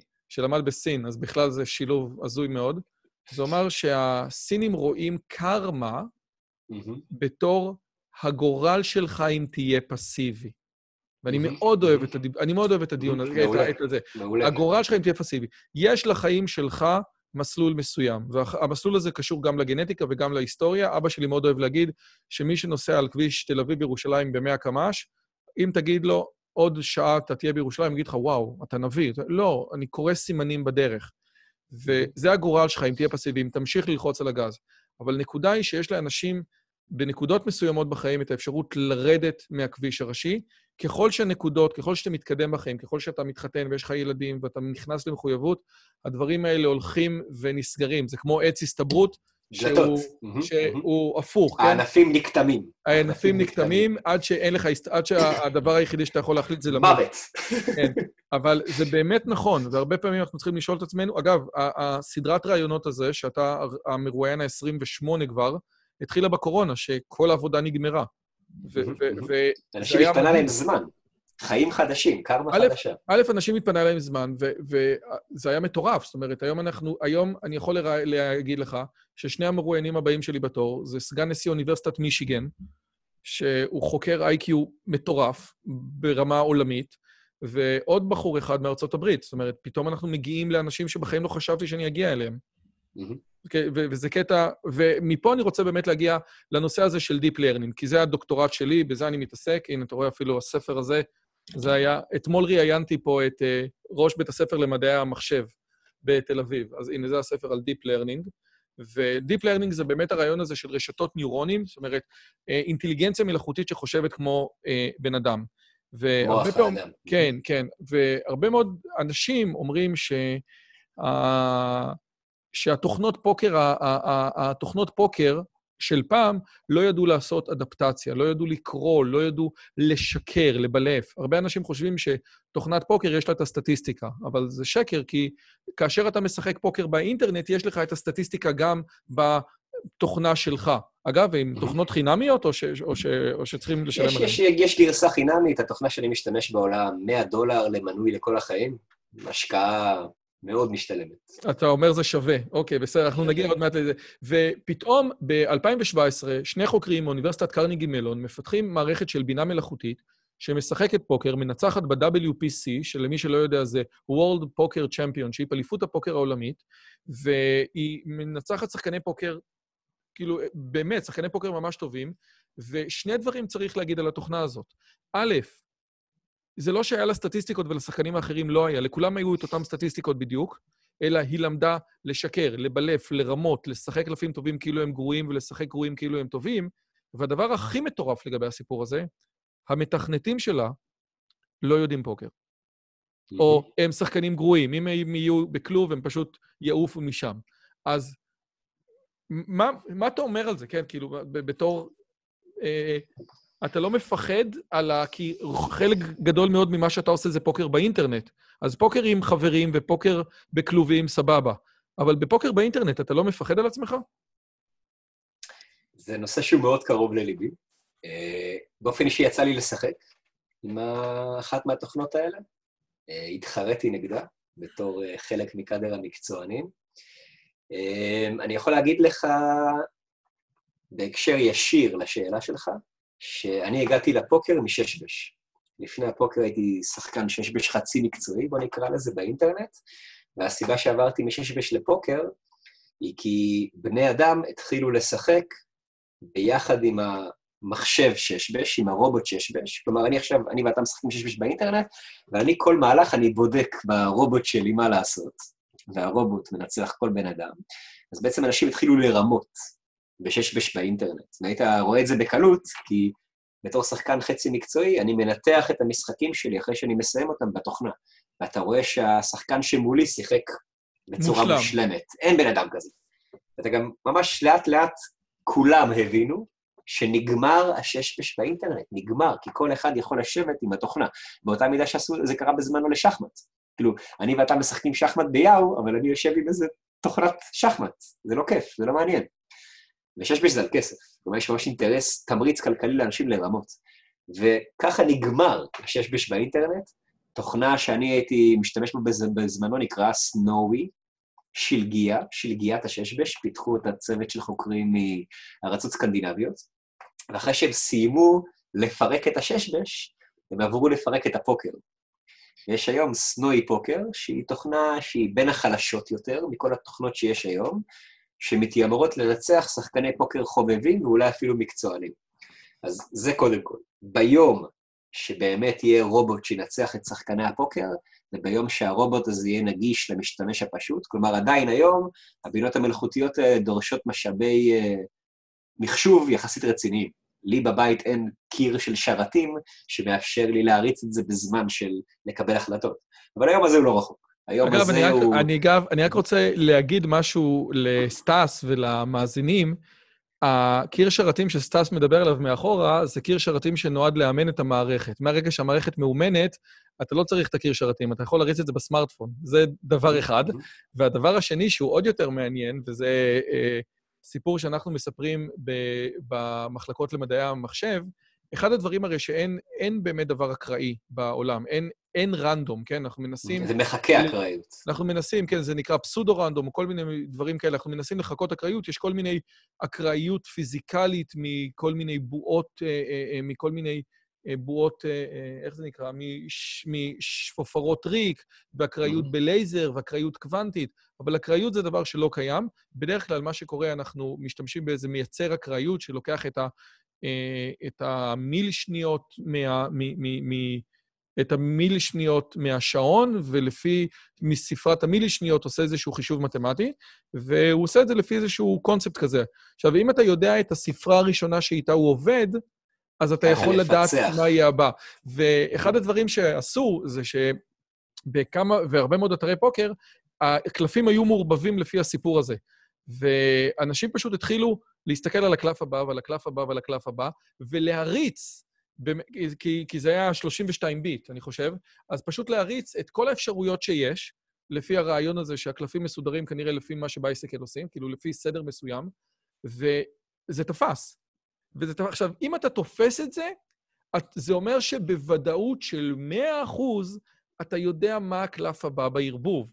ולקח הרבה מאוד זמן עד שאנשים גילו את זה. זאת אומרת שיש אנשים שבאמת עלו על הערבוב האקראי, היום הערבוב הוא 64 ביט, ככה שהוא...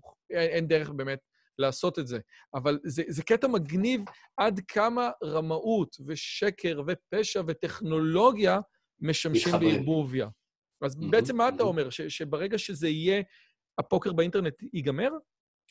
אני אומר שברגע שהתוכנות האלה ייכנסו לשימוש נרחב, מה שיקרה זה שכל אחד יוכל לשחק עם התוכנה הזאת, ואז כנראה שיקרה לשש, לפוקר באינטרנט מה שקרה לששבש, שזה המשחקים בסכומים גבוהים, לא, לא יתקיימו במתכונת שאנחנו מכירים אותם היום. מה שיישאר לך זה משחקים בסכומים יחסית נמוכים, והמשחקים החבריים.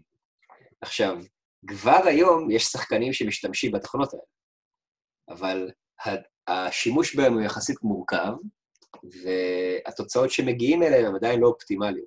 אבל לא רחוק היום, לא רחוק היום. ומשחק הפוקר הוא המשחק האחרון שעוד לא פוצח. אתה אומר, זה. אם אני, בתור אחד שמתעסק בהנדסת, אה, באינטליגנציה מלאכותית, יכול לשים יד על הקוד הזה, שווה לי, איך אומרים? להיכנס עכשיו, לפני שזה נגמר. מצד אחד, האתרים עצמם נלחמים ברובוטים, וקל יחסית לזהות התנהלות רובוטית.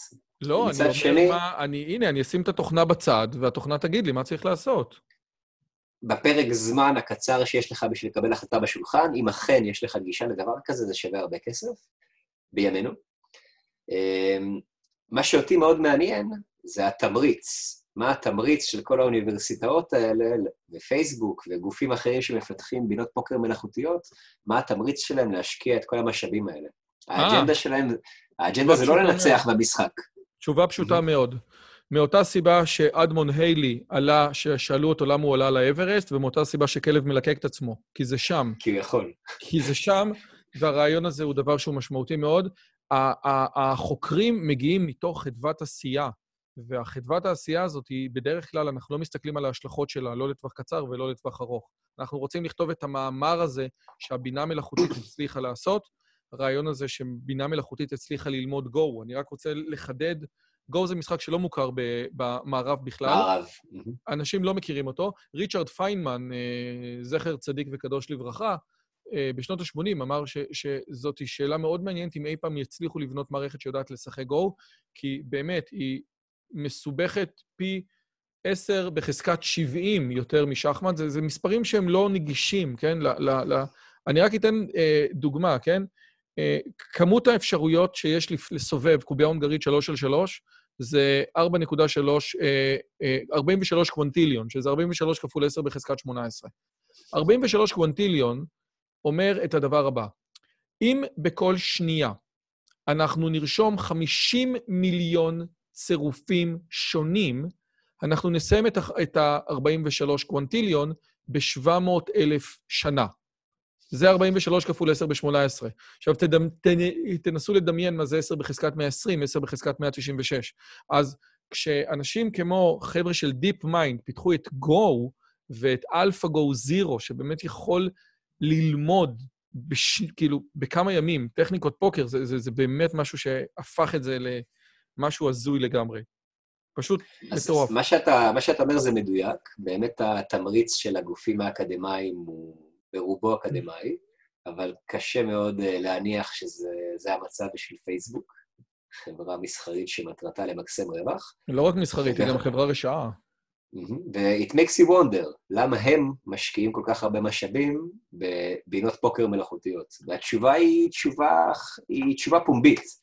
כלומר, כשאנחנו מסתכלים על העולם של ימינו, התהליכים שאנחנו מזהים זה תהליכים של ביג דאטה, נכון? יש אינסוף מידע, יותר מדי מידע, שהקושי הוא להמיר את המידע הזה לידע קונקרטי שעוזר לי לקבל החלטות. והקושי הכי גדול זה המעורבות של הגורמים האי-רציונליים, שהם אנחנו, בני האדם. אנחנו מסתכלים על המערכת הבורסאית, אנחנו מסתכלים על אסטרטגיות משא ומתן פוליטיות בין מדינות, אנחנו מסתכלים על אתגרים בעולם הרפואה, שהיום יש לך את היכולת לדלות את כל המידע על כל המדדים של הגוף, אבל לחבר את זה להרגשה אישית של חולה, ומזה להוציא דיאגנוזה, שהדיאגנוזה תהיה מדויקת, זה קושי גדול. וגם בבתי המשפט אנחנו רואים את זה. יש לנו פה הרבה מאוד בעיות של ביג דאטה, עם מעורבות של בני אדם, שאנחנו מנסים לפתור, ומי שיפתור את הדברים האלה, מי שיהיה לו יכולת ניבוי ויכולת זיהוי, הוא יהיה זה שישלוט בעולם.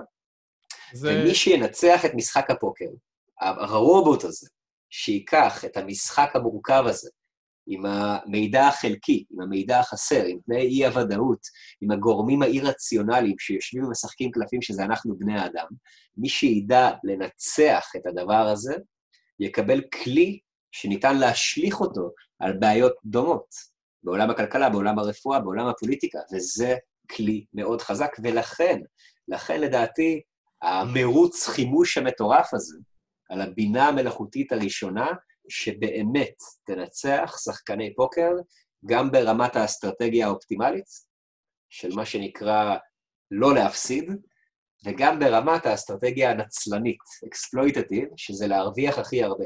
וכמו שאמרת בעצמך, אם הבינות המלאכותיות של פעם לא ידעו לנצל חולשות של בני אדם, לא ידעו לזהות את זה, להם היו איזושהי קופסה שחורה שיש לה איזה אלגוריתם של ככה משחקים ויהיה בסדר, הבינות של היום, יש להן את היכולת לזהות חולשות של בני אדם ולשנות את האסטרטגיה שלהם בהתאם למי שיושב מולם. וזה הקפיצה הקוונטית שקרתה לאחרונה, בשנים האחרונות, וזאת הסיבה שמדברים היום על בינות פוקר שמנצחות מקצועני פוקר, ולא רק חובבני פוקר, וזה הנקודת אל-חזור. זה הנקודת הסינגולריות המטורפת הזאת, היום שבו המחשב ידע להיות טוב יותר מבן אדם במורכבות האי-רציונלית של העולם שלנו. אגב, אני רק יכול להגיד שב-2017 גם השחקן פוקר, זה היה משחק אחד על אחד, זה לא היה משחק של כמה, אבל משם, ממה שאני מבין, כל, ואני מתעסק הרבה גם ב deep learning וגם בחידושים הטכנולוגיים שלו, זה שם. זה שם, ו, ובסופו של דבר, אני חושב שזה שם בגלל שאנחנו הרבה פחות מסובכים ממה שאנחנו חושבים שאנחנו. Mm-hmm. והמערכות... אנחנו יצורים של תבניות. כן, והמערכות האלה יכולות לקלוט את הדברים האלה בצורה טובה. עכשיו, אני לא ידעתי אם אני אעשה את זה. קודם כל, אני, זה, זה כאילו שיחה מרתקת איתך לגמרי, והתלבטתי אם לעשות את זה, כי מצד אחד אתה מנהל של אקדמיה לפוקר, ואז אפשר לעשות פרסומת גם למה שאתה עושה, אבל נניח מישהו שמע את השיחה שלנו, והגיע למסקנה שאתה יודע מה? מעניין. אני רוצה ללמוד את זה. אז אפשר ללכת לאקדמיה לפוקר ו- ולכתוב אקדמיה לפוקר וללמוד ולקחת קורסים, אבל מכיוון שאנחנו, בכל מה שאנחנו עושים פה, מאוד אוהבים את הלמידה העצמית ו- ואת הללמוד לבד. אתה דיברת ב-2012 שקראת איזשהו, אה, אה, איזשהו מאמר, פורום פוקר. כן, איזה בפורום פוקר. אתה יכול לשרטט לי איזשהו roadmap למי ש... שמע על פוקר, אתה יודע, רק, מ, רק מהמערכון של הפרלמנט, ואומר, אוקיי, הוא אמר פה דברים, יש פה, זה, זה נראה לי תחביב שאולי יכול להיות מעניין.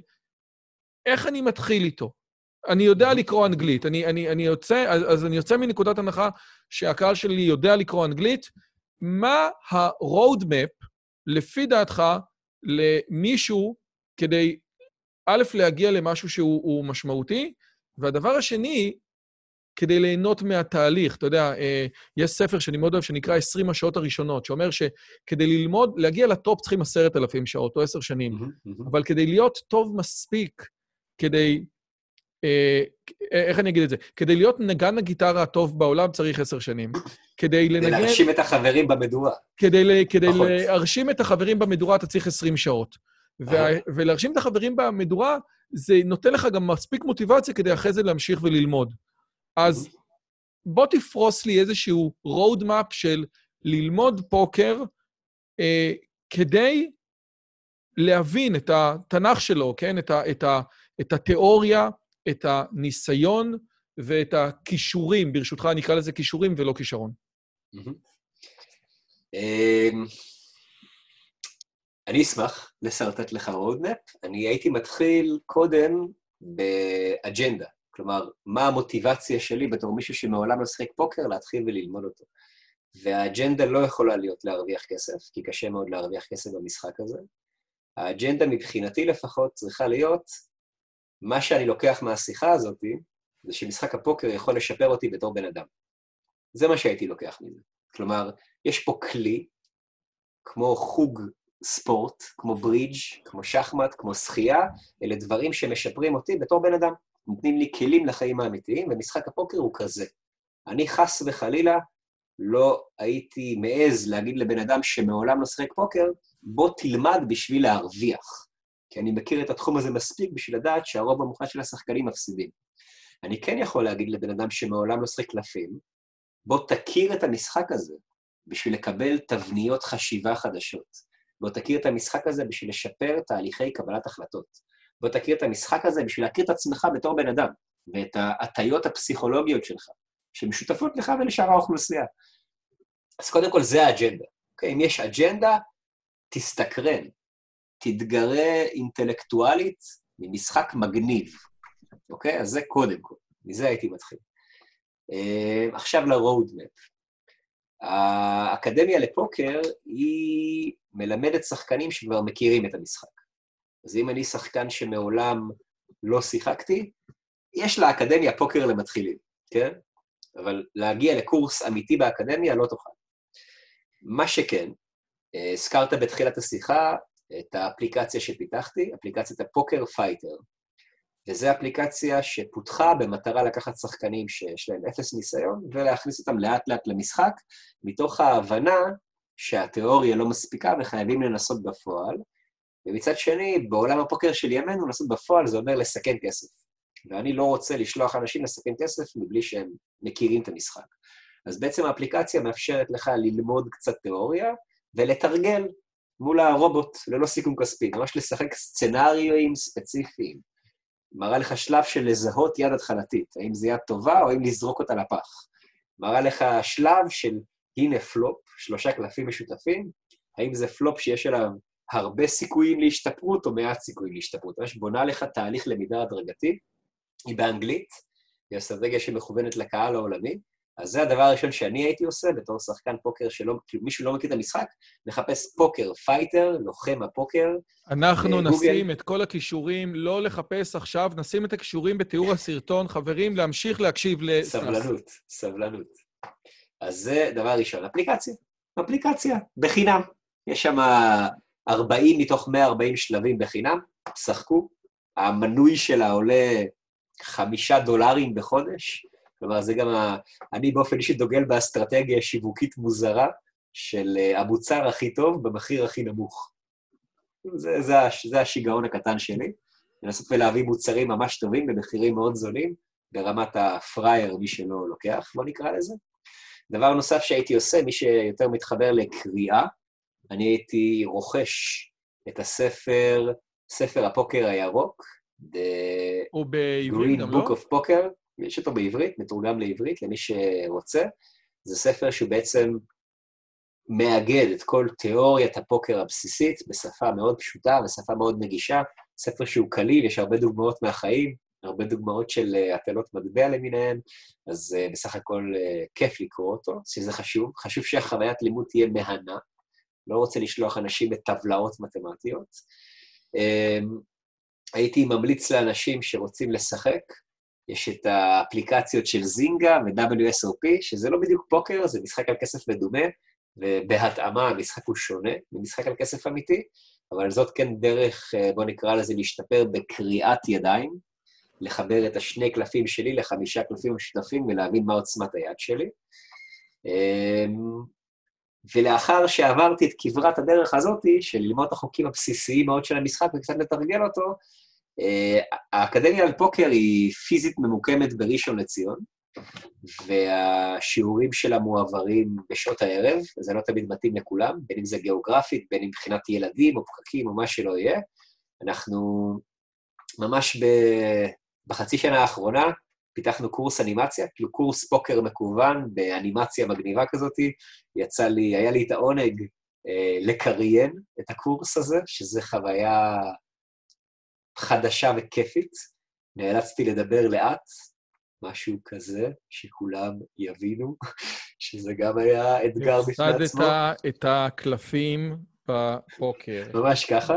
אז uh, קורס שהוא בעצם לוקח את כל השש שנים שאנחנו קיימים, האקדמיה לפוקר, את השש שנים שפיתחנו את מערך הקורסים והשיעורים שלנו בשביל להביא אותו לרמה שהוא היום.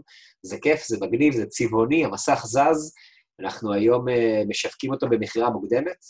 הקורס יהיה מוכן תוך חודש, כרגע כבר יש uh, רבע מהקורס באוויר. אנחנו משווקים אותו במכירה מוקדמת של 490 שקלים. לקורס של 42 שיעורים, שזה משהו כמו 800 דקות של פוקר באנימציה. וואלה, זה מוכיח את טענתי, המוצר הכי טוב במחיר הכי נמוך. אז המוצר הכי טוב במחיר, אבל עכשיו יש לי באמת שאלה. הרעיון הזה, אמרת, אתה יודע, כאילו עשית את הדיסקליימרים שלך, אבל בן אדם שקרא את הדברים האלה והלך לעוד, וקרא עוד דברים, וגם ניתן עוד רפרנסים, והסתכל על האפליקציה, ועוד פעם, ואתה יודע מה, אפילו שיחק באיזשהו אתר, ש... איזה אתרים יש שאתה יכול... זינגה? זה, זה אתר של זה? זינגה זה לא על כסף, זה על כסף מדומה, על פליימני. אבל הוא שיחק על, על סכומים קטנים. הוא, הוא כאילו, הוא טוב יותר מרוב השחקנים ה... ה, ה, ה כאילו, מה, מה, מישהו מה שלמד, קורה? מישהו שלמד, יש לו יתרון על מישהו שלא למד.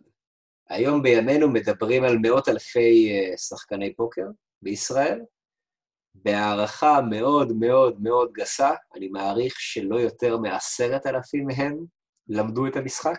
פתחו ספר. אני אגיד לך, פתחו ספר, קראו מאמר, אה, הלכו לקורס, הלכו למורה פרטי, הלכו לאקדמיה, מגוון אפשרויות של לימוד.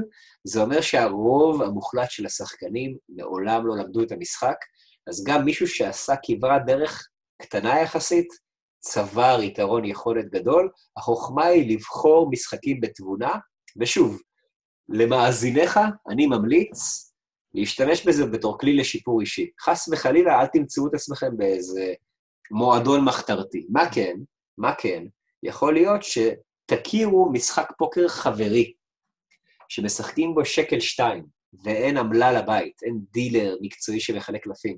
ובמשחק שקל שתיים חברי הזה, אני נפגש עם uh, אנשים שהם מקבילים אליי, והם עובדים בעבודות מעניינות, ומעניין אותי לדבר איתם, אני עושה שם networking, והיכולת שלי בשולחן הזה תספיק לי בשביל להרוויח, אבל אני שם לא בשביל להרוויח 400 שקל, אני שם בשביל שהם ייתנו לי כבוד על שחקן הפוקר שאני, ובשביל לפתוח דלתות חדשות בחיים האמיתיים. רגע, אבל לי, לי, לי יש עכשיו שאלה, כן?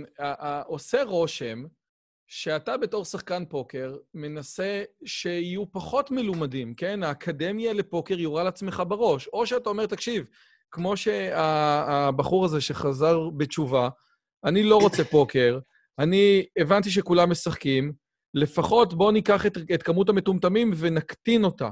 אבל מה באמת המודל העסקי של האקדמיה? הרי אתה מקבל שם כבשים, אה, דגים, פגים, לא יודע איך שלא תקרא לזה, היית יכול הרי, אתה יודע, לטחון להם את הראש. למה אתה הורס לכולם? אז uh, בתחילת דרכנו, לפני שש שנים, באמת היו, היו על זה הרבה דיונים בקהילה של המקצוענים, של, uh, שאנחנו הורסים את הפרנסה של אנשים, וכך הלאה. Um, אני אתן לך שתי תשובות על זה. תשובה אחת היא אישית שלי, סטס, ותשובה שנייה היא יותר של קהילת הפוקר. אז התשובה האישית שלי חוזרת, מחזירה אותנו לנושא הקרמה והייעוד בחיים. אז אני באופן אישי יכול להעיד על עצמי שסטס לפני פוקר שונה מאוד מסטס אחרי פוקר. אני מדבר על החיים האמיתיים שלי, על הדרך שבה המוח שלי מכוות, הדרך שבה אני חושב, על הדרך שבה אני מדבר, הדרך שבה אני מסביר את עצמי. והאקדמיה לפוקר מאוד חידדה משהו שהוא אצלי בולד, ואני גם רואה אותו בתור איזושהי שליחות אישית, וזה היכולת שלי להעביר הלאה מידע וידע בצורה שהיא מובנת, בצורה שהיא בשפה יחסית פשוטה, ככה שכל אחד יכול להבין, גם נושאים יחסית מורכבים. אז בעצם, מה שאני אמור לעשות פה, לדעתי בחיים האלה, זה ללמוד לעומק נושאים, ללעוס אותם, ואז להעביר אותם הלאה בפורמט של וידאו או הרצאה פרונטלית או מה שלא יהיה. אני איזשהו כלי... הייתי בטוח שזה מה שאני אמור לעשות בחיים, איזה יופי. אני, ו... אני ועוד אנשים, אני ועוד אנשים. איזה כיף לנו. כולנו אלוהימים קטנים, ואני מבחינתי פה משפך להעברת מידע. אני מכונה שמתרגמת מידע לשפה פשוטה. עכשיו, התחום שאני מתרכז בו מאוד בגלגול הנוכחי זה פוקר, אבל אני חושב שדרך הפוקר, במידה ואני אצליח לצבור מוניטין, בתור מומחה פוקר, בתור מישהו שהצליח להסביר פוקר בשפה פשוטה, יכול להיות שזה ייתן לי כלים ואמינות ומוניטין להסביר דברים נוספים. מה היית רוצה ש... להסביר שהוא לא פוקר?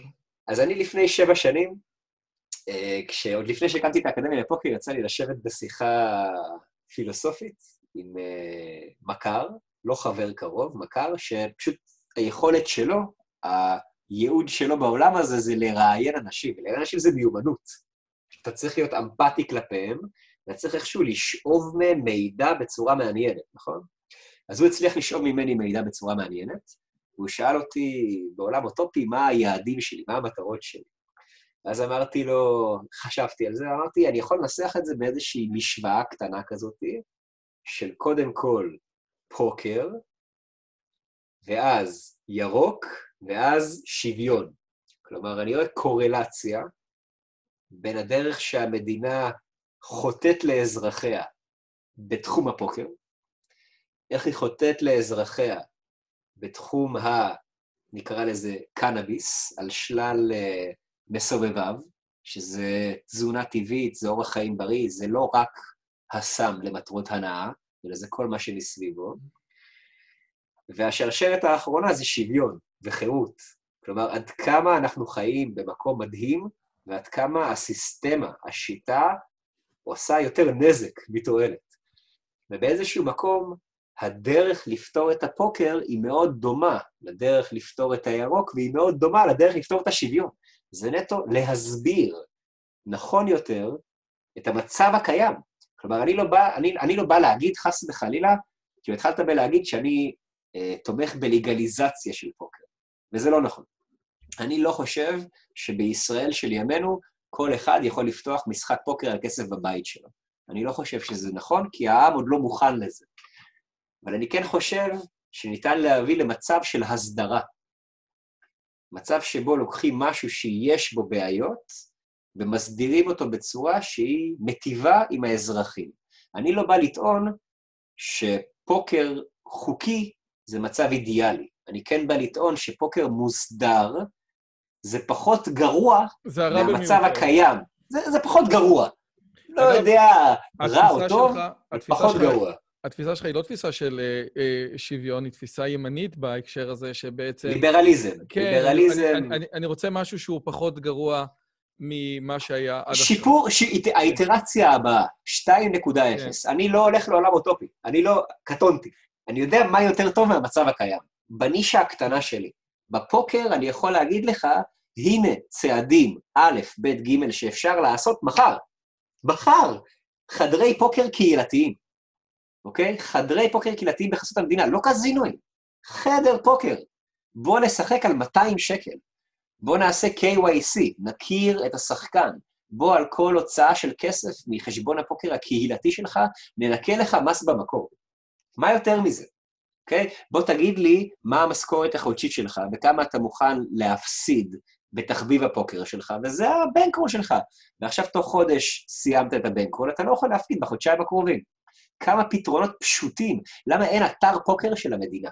למה המדינה, אין לה אתר פוקר שבו אנשים משחקים על כסף, ויש למדינה מעקב שלם. למה יש מיליון אתרים פיראטיים שמקבלים ישראלים, שמפסידים שם את כל הכסף שלהם? לשחקנים טובים מהם.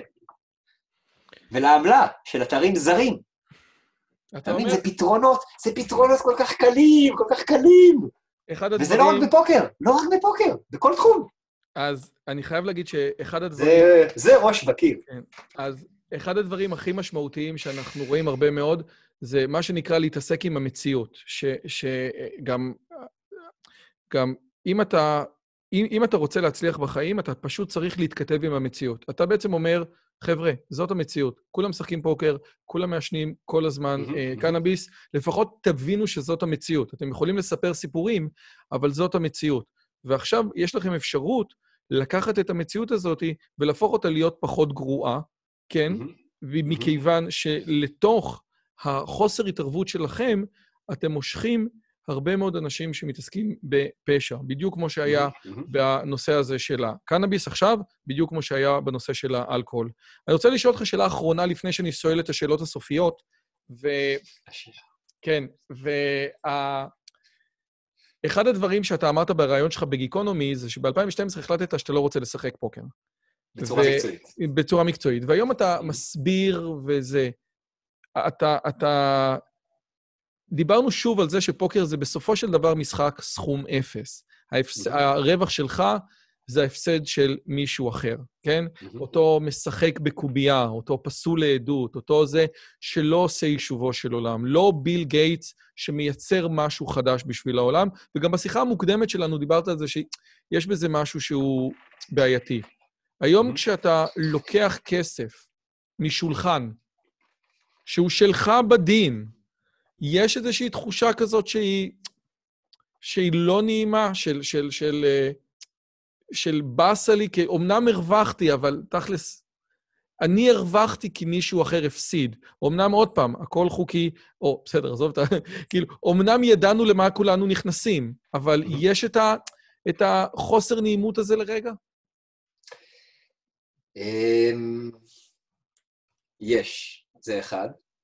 קודם כל. הדרך שבה אני פותר את זה עם עצמי, היא איך קודם כל להבין שככה בנויים החיים שלנו, לצערי. החיים המודרניים שלנו בנויים על אנשים שמנצלים אנשים, זה לא רק בפוקר, זה בכל תחום. אז, אז אוקיי, זה דרך מעניינת לפתור את זה. זה אחד, אוקיי? זה אחד. שתיים, אמ, המשחק שאני בוחר לשחק הוא משחק קניבליסטי. אבל מה שאני בוחר לעשות בחיים האמיתיים שלי מחוץ לשולחן, מבחינתי לפחות. בוא נגיד שאם תשאל אותי מה התכונה שפוקר הכי מפתח, מעל כל התכונות, אז מבחינתי זו תכונת האמפתיה, האינטליגנציה הרגשית. כלומר, שחקן פוקר טוב, מה שהוא אמור לעשות, הוא אמור לשבת בשולחן, להבין אותך, איך אתה משחק, מה החולשות שלך, ולנצל. ואז לבוא ולנצל אותן בשביל כן. להרוויח לך את המקסימום. כלומר, זה כן. ממש מלחמה. עכשיו, זה לא שונה מהרבה תחומים אחרים, אבל, אבל, וזה אבל גדול, היכולות הנרכשות בפוקר, כשאני מסיים לשחק איתך, ואני יוצא מהשולחן, ואני חוזר לבת הזוג שלי, או להורים שלי, או לחברים שלי, או לעמיתיי לעבודה, היכולת הזאת שהתפתחה כל כך, האמפתיה, שבשולחן הפוקר מטרתה לנצל אחרים, בחיים האמיתיים אני לוקח את היכולת הזאת ואני יכול להטיב עם אחרים. כלומר, אם אני עכשיו מתווכח עם בת הזוג שלי, יכולת האמפתיה המוגברת שלי לשים את עצמי בראש שלה, לא בראש שלי, לנסות להבין את הרגשות שלה, לא הרגשות שלי, ובהתאם להגיב, או לשים את עצמי בפרספקטיבה של עמיתיי לעבודה, או של אימא שלי, או של אבא שלי, ולנסות לעזור ולהעצים ולחזק אותם, זה התירוץ שלי לעצמי. אני לוקח את היכולות שרכשתי במשחק הפוקר, ואני מנסה בנישה הקטנה שלי, שזה המשפחה, החברים, הזוגיות, הפוקר בישראל, בנישה הקטנה שלי, המצפון שלי מאוד רגוע, כי אני שנים על גבי שנים דופק את הראש בקיר בתוך המציאות היומיומית, ומנסה להפוך אותה צעד אחר צעד אחר צעד לפחות גרועה. פחות גרועה. אתה יודע, אומרים גיהנום מלא אדמות, נכון? איפה גיהנום? גיהנום זה כאן. אתה מכיר? כן, כן. כדור הארץ שלנו הוא הגיהנום. ובתוך הגיהנום הזה שאנחנו חיים בו, כל שיפור קטן שאני יכול להביא למצב הקיים, בשביל זה אני קם בבוקר, ממש. כאילו, שואלים אותי, כאילו, אנשים אומרים לי, זה לא יצליח וזה לא יעבוד, וזה הדלק שאני עובד עליו. הראש בקיר כנגד כל הסיכויים. אם יהיה פה אליפות ישראל בפוקר על אדמת ישראל, הגשמתי חלום. או, יפה. אז קודם כל, שתי הערות על זה. אני רוצה להגיד, א', שלנצל אנשים ולהיות קניבל זה לא שייך לחברה המודרנית, זה טבע האדם מאז ומעולם, זה קודם כל, אז אולי בזה אתה יכול להיות... החברה יכולה אבל לשפר את זה. יותר רגוע, אני לא רואה שזה קורה. Uh, הדבר השני, ומה שסטס אמר, כי בעצם הוא אמר, תקשיב, אני מרגיש לא בנוח, אני מתרץ לעצמי uh, כמה דברים. חשוב להבין שהדבר הזה הוא דבר שכולנו רצים איתו כל הזמן. כאשר האמונות שלך לא מסתדרות עם המעשים שלך, יש לך בעצם שלוש אופציות מרכזיות. אחד זה לשנות את המעשים, וזה דבר שהוא סופר קשה, רובנו לא עושים את זה. דבר שני זה לשנות את האמונות, להגיד, תכל'ס זה כן בסדר, עזוב אותי שטויות. והדבר. השלישי, שהוא קצת יותר מורכב, זה לחיות במה שקוראים דיסוננס קוגניטיבי. Mm-hmm. והדיסוננס. אומר, אני מאמין במשהו אחד, אני עושה משהו אחר, יש איזשהו מתח, אני מקווה איכשהו לפתור אותו. אני קודם כל חייב להגיד... מדינה יהודית ודמוקרטית. כן, נכון. אולי צריך באמת אה, לסגור את אחד מהדברים האלה. אה, אה, אני חייב להגיד לך, תקשיב, זה היה... קודם כל, אני חושב עד עכשיו הרעיון הכי ארוך שהיה לי. הוא היה מרתק בצורה בלתי רגילה. תפצל אותו לשניים, לשניים. אה, אנחנו נראה בדיוק מה אנחנו עושים את זה. שתי שאלות אחרונות שאני שואל כל מרואיין. א', אני מוכן. תן לי ספר שקראת בחמש שנים האחרונות שפירק לך את הראש. השולטים בעתיד, של דוקטור רועי צזנה. הוא קצת כמו יובל הררי, בוא נגיד שיובל הררי זה ההתלבטות שלי. יובל הררי כתב... פחות שמאלני, כן. יובל הררי כתב ספר על העבר הרחוק ועל העתיד הרחוק, ודוקטור רועי צזנה כתב ספר על העתיד הקרוב, על החמש שנים הקרובות, על שלושת המהפכות הגדולות שאנחנו חווים, as we speak, מהפכת המידע והבלוקצ'יין.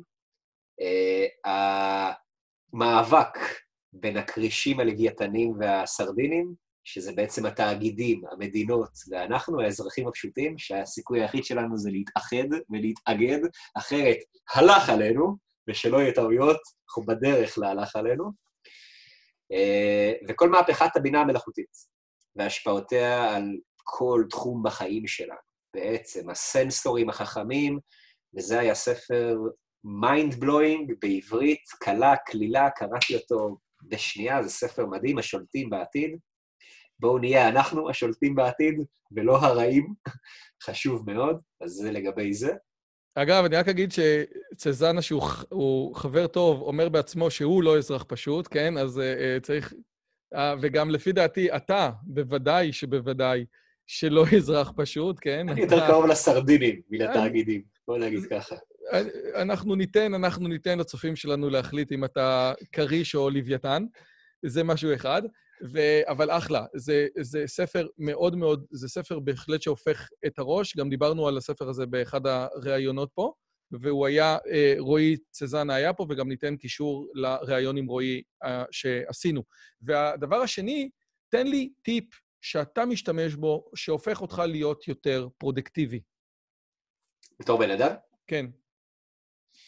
שאלה טובה, תן לי לחשוב עליה עשר שניות. טיפ שהופך אותי ליותר פרודוקטיבי.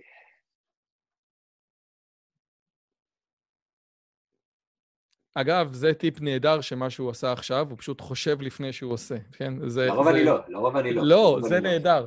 לא. אגב, אני רוצה להגיד לכם, הרבה פעמים בכלל, שמישהו שואל אתכם שאלה ואתם לא יודעים, זה, זה כאילו, זה, זה קטע פשוט... זה בסדר.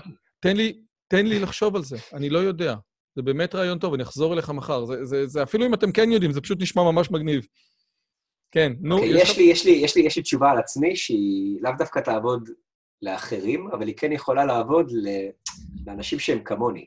יאללה. אה, איך, איך מזהים אנשים כמוני? הם תמיד מאחרים. קודם כל, הם מאחרים. אה, שתיים, הם מתעסקים במלא דברים במקביל, multitasking. יש אנשים שהם משימתיים, ליניאריים, ויש אנשים שהם לרוחב. ואני כזה, אני עושה מלא דברים בבת אחת, מתעסק במלא פרויקטים בבת אחת, ואם אני עכשיו יכול לצאת מוקדם יותר ולהגיע בזמן, אני אנצל את החמש דקות האלה לענות רגע לאיזה מייל, כי הרווחתי חמש דקות. ומה שאני עושה עם עצמי, הדרך, ה multitasking הזה, מה שהוא גורם לי לעשות זה מאוד להעריך את הזמן שלי. כלומר, כל שניית עבודה שלי מאוד חשובה לי, ולכן אני כל הזמן מנסה לייעל ולשפר את שניות העבודה הבאות שלי. כלומר, אם אני עושה עכשיו פעולה שאני יודע שהיא פעולה חוזרת על עצמה, אני מאוד משתדל לתעד אותה, בשביל שפעם הבאה יהיה לי copy-paste, או copy-paste משודרג. אני חושב שנגיד אבא שלי, שהוא מהנדס תוכנה במשך uh, עשרות שנים, הוא אמר לי שהוא כבר לעיתים נדירות כותב קוד חדש. ובעצם כל המוח שלו מרושת לזכור את כל הפרויקטים שהוא עבד עליהם, ששמורים אצלו בתיקיות מסודרות, והוא יודע לגשת לאינדקס קוד הזה בצורה מאוד יעילה, ולשלוף ממנו פיסות אלגוריתמים שהוא כבר כתב בעבר והוכחו כחסינות באגים. אז בעצם אני היום יוצר מעט מאוד מאפס. אני עובד המון על טמפלייטים ששמורים אצלי מהעבר. כלומר, אם אני עכשיו כותב כתבת פוקר, אני יכול לגזור שורות ופסקאות של דברים שעשיתי בעבר. ואם היום אני מוציא מייל לעובדים שלי על אירוע שאנחנו מפיקים, אני כנראה אשלוף את רוב התבנית ממיילים קודמים ששמורים אצלי באינדקסים. אז הדרך שלי להיות יעיל היא הצד הטוב של האגרנות, של ההורדריות. כלומר, אני לא סתם אוגר, אלא אני אוגר בצורה מאוד מסודרת. זה מאוד קל לי לגשת ל Google Drive הגדול שלי ולשלוף ממנו את הדברים המתאימים. כלומר, אני מתכונן לפגישה מאוד מהר. כי יש לי את הפגישה הקודמת שמורה, ואני מוציא מייל הנעת שבוע מאוד מהר, כי יש לי את ה template מהשבוע הקודם. אני מאוד מאוד משתדל לא לעשות דברים מאפס, כי לעשות דברים מאפס גוזל לא רק הרבה זמן, אלא גוזל הרבה משאבים מנטליים. כאילו, לכתוב משהו מאפס זה, זה קשה. אבל אם כבר חשבת על זה בעבר ואתה משתמש בתבנית קיימת, יש לך דרך פשוט לייצר הרבה יותר ב-24 שעות שנתנו לך. וואו. מקווה שזה היה בכיוון. זה היה מגניב, זה לפי דעתי בכלל צריך להסביר לתלמידים ולסטודנטים איך צריך לשמור דברים ב Drive, אבל אה, תקשיב, סטס, זאת הייתה אחת השיחות, א', הכי כיפיות שהיו לי. אה, אני מאוד מקווה לפגוש אותך לכוס קפה. אני מאוד לא מקווה לפגוש אותך בשולחן הימורים, אבל היה כיף בצורה בלתי רגילה. אנחנו נשים את הכישורים של כל הדברים, כולל ספרים גם בעברית וגם באנגלית פה, כולל כישורים לאקדמיה. סטס, היה תענוג בלתי רגיל, תודה רבה רבה לך שהסכמת לבוא. מודה לך מאוד על הבמה ועל הכיף, היה באמת אווירה מהנה מאוד. מזל שהייתה קורונה. מזל נכון, שהייתה קורונה. לגמרי, לגמרי, לגמרי, למרות שאתם יכולים להמשיך לשחק פוקר באינטרנט, זה לא משנה לכם. זה נכון. יאללה, סטס, תודה רבה לכולם, ובבקשה, תירשמו לערוץ ולטלגרם ותקנו ספרים ותזמינו הרצאות. יאללה, ביי. אם הגעתם עד לכאן, מגיע לכם כל הכבוד. אז תנו לי להגיד לכם שלושה דברים קצרים. הדבר הראשון, אם שמעתם משהו בשיחה שמעניין אתכם, שאתם רוצים לקחת הלאה, פשוט ספרו אותו לאנשים אחרים.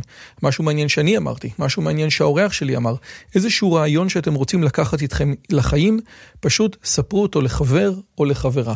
זאת הדרך הטובה ביותר לזכור את הרעיונות מתוך השיחות האלה. הדבר השני, אם אתם רוצים לקחת חלק בקהילה שלנו ולפגוש ולדבר עם אנשים כמוכם, אתם מוזמנים לערוץ הטלגרם שלנו, שווה לכם מאוד. פשוט תראו עוד אנשים שמתעניינים מדברים מגניבים בדיוק כמוכם. והדבר האחרון, אם אתם יכולים, דרגו את הערוץ שלנו באפליקציית הפודקאסטים שלכם, זה יכול להיות בספוטיפיי, באפל פודקאסט או בגוגל פודקאסט, זה תהליך קצר של שתי שניות, הוא מאוד מאוד יעזור לנו להפיץ את הבשורה הלאה. שיהיה לכם כיף גדול וכיף בשיחה הבאה.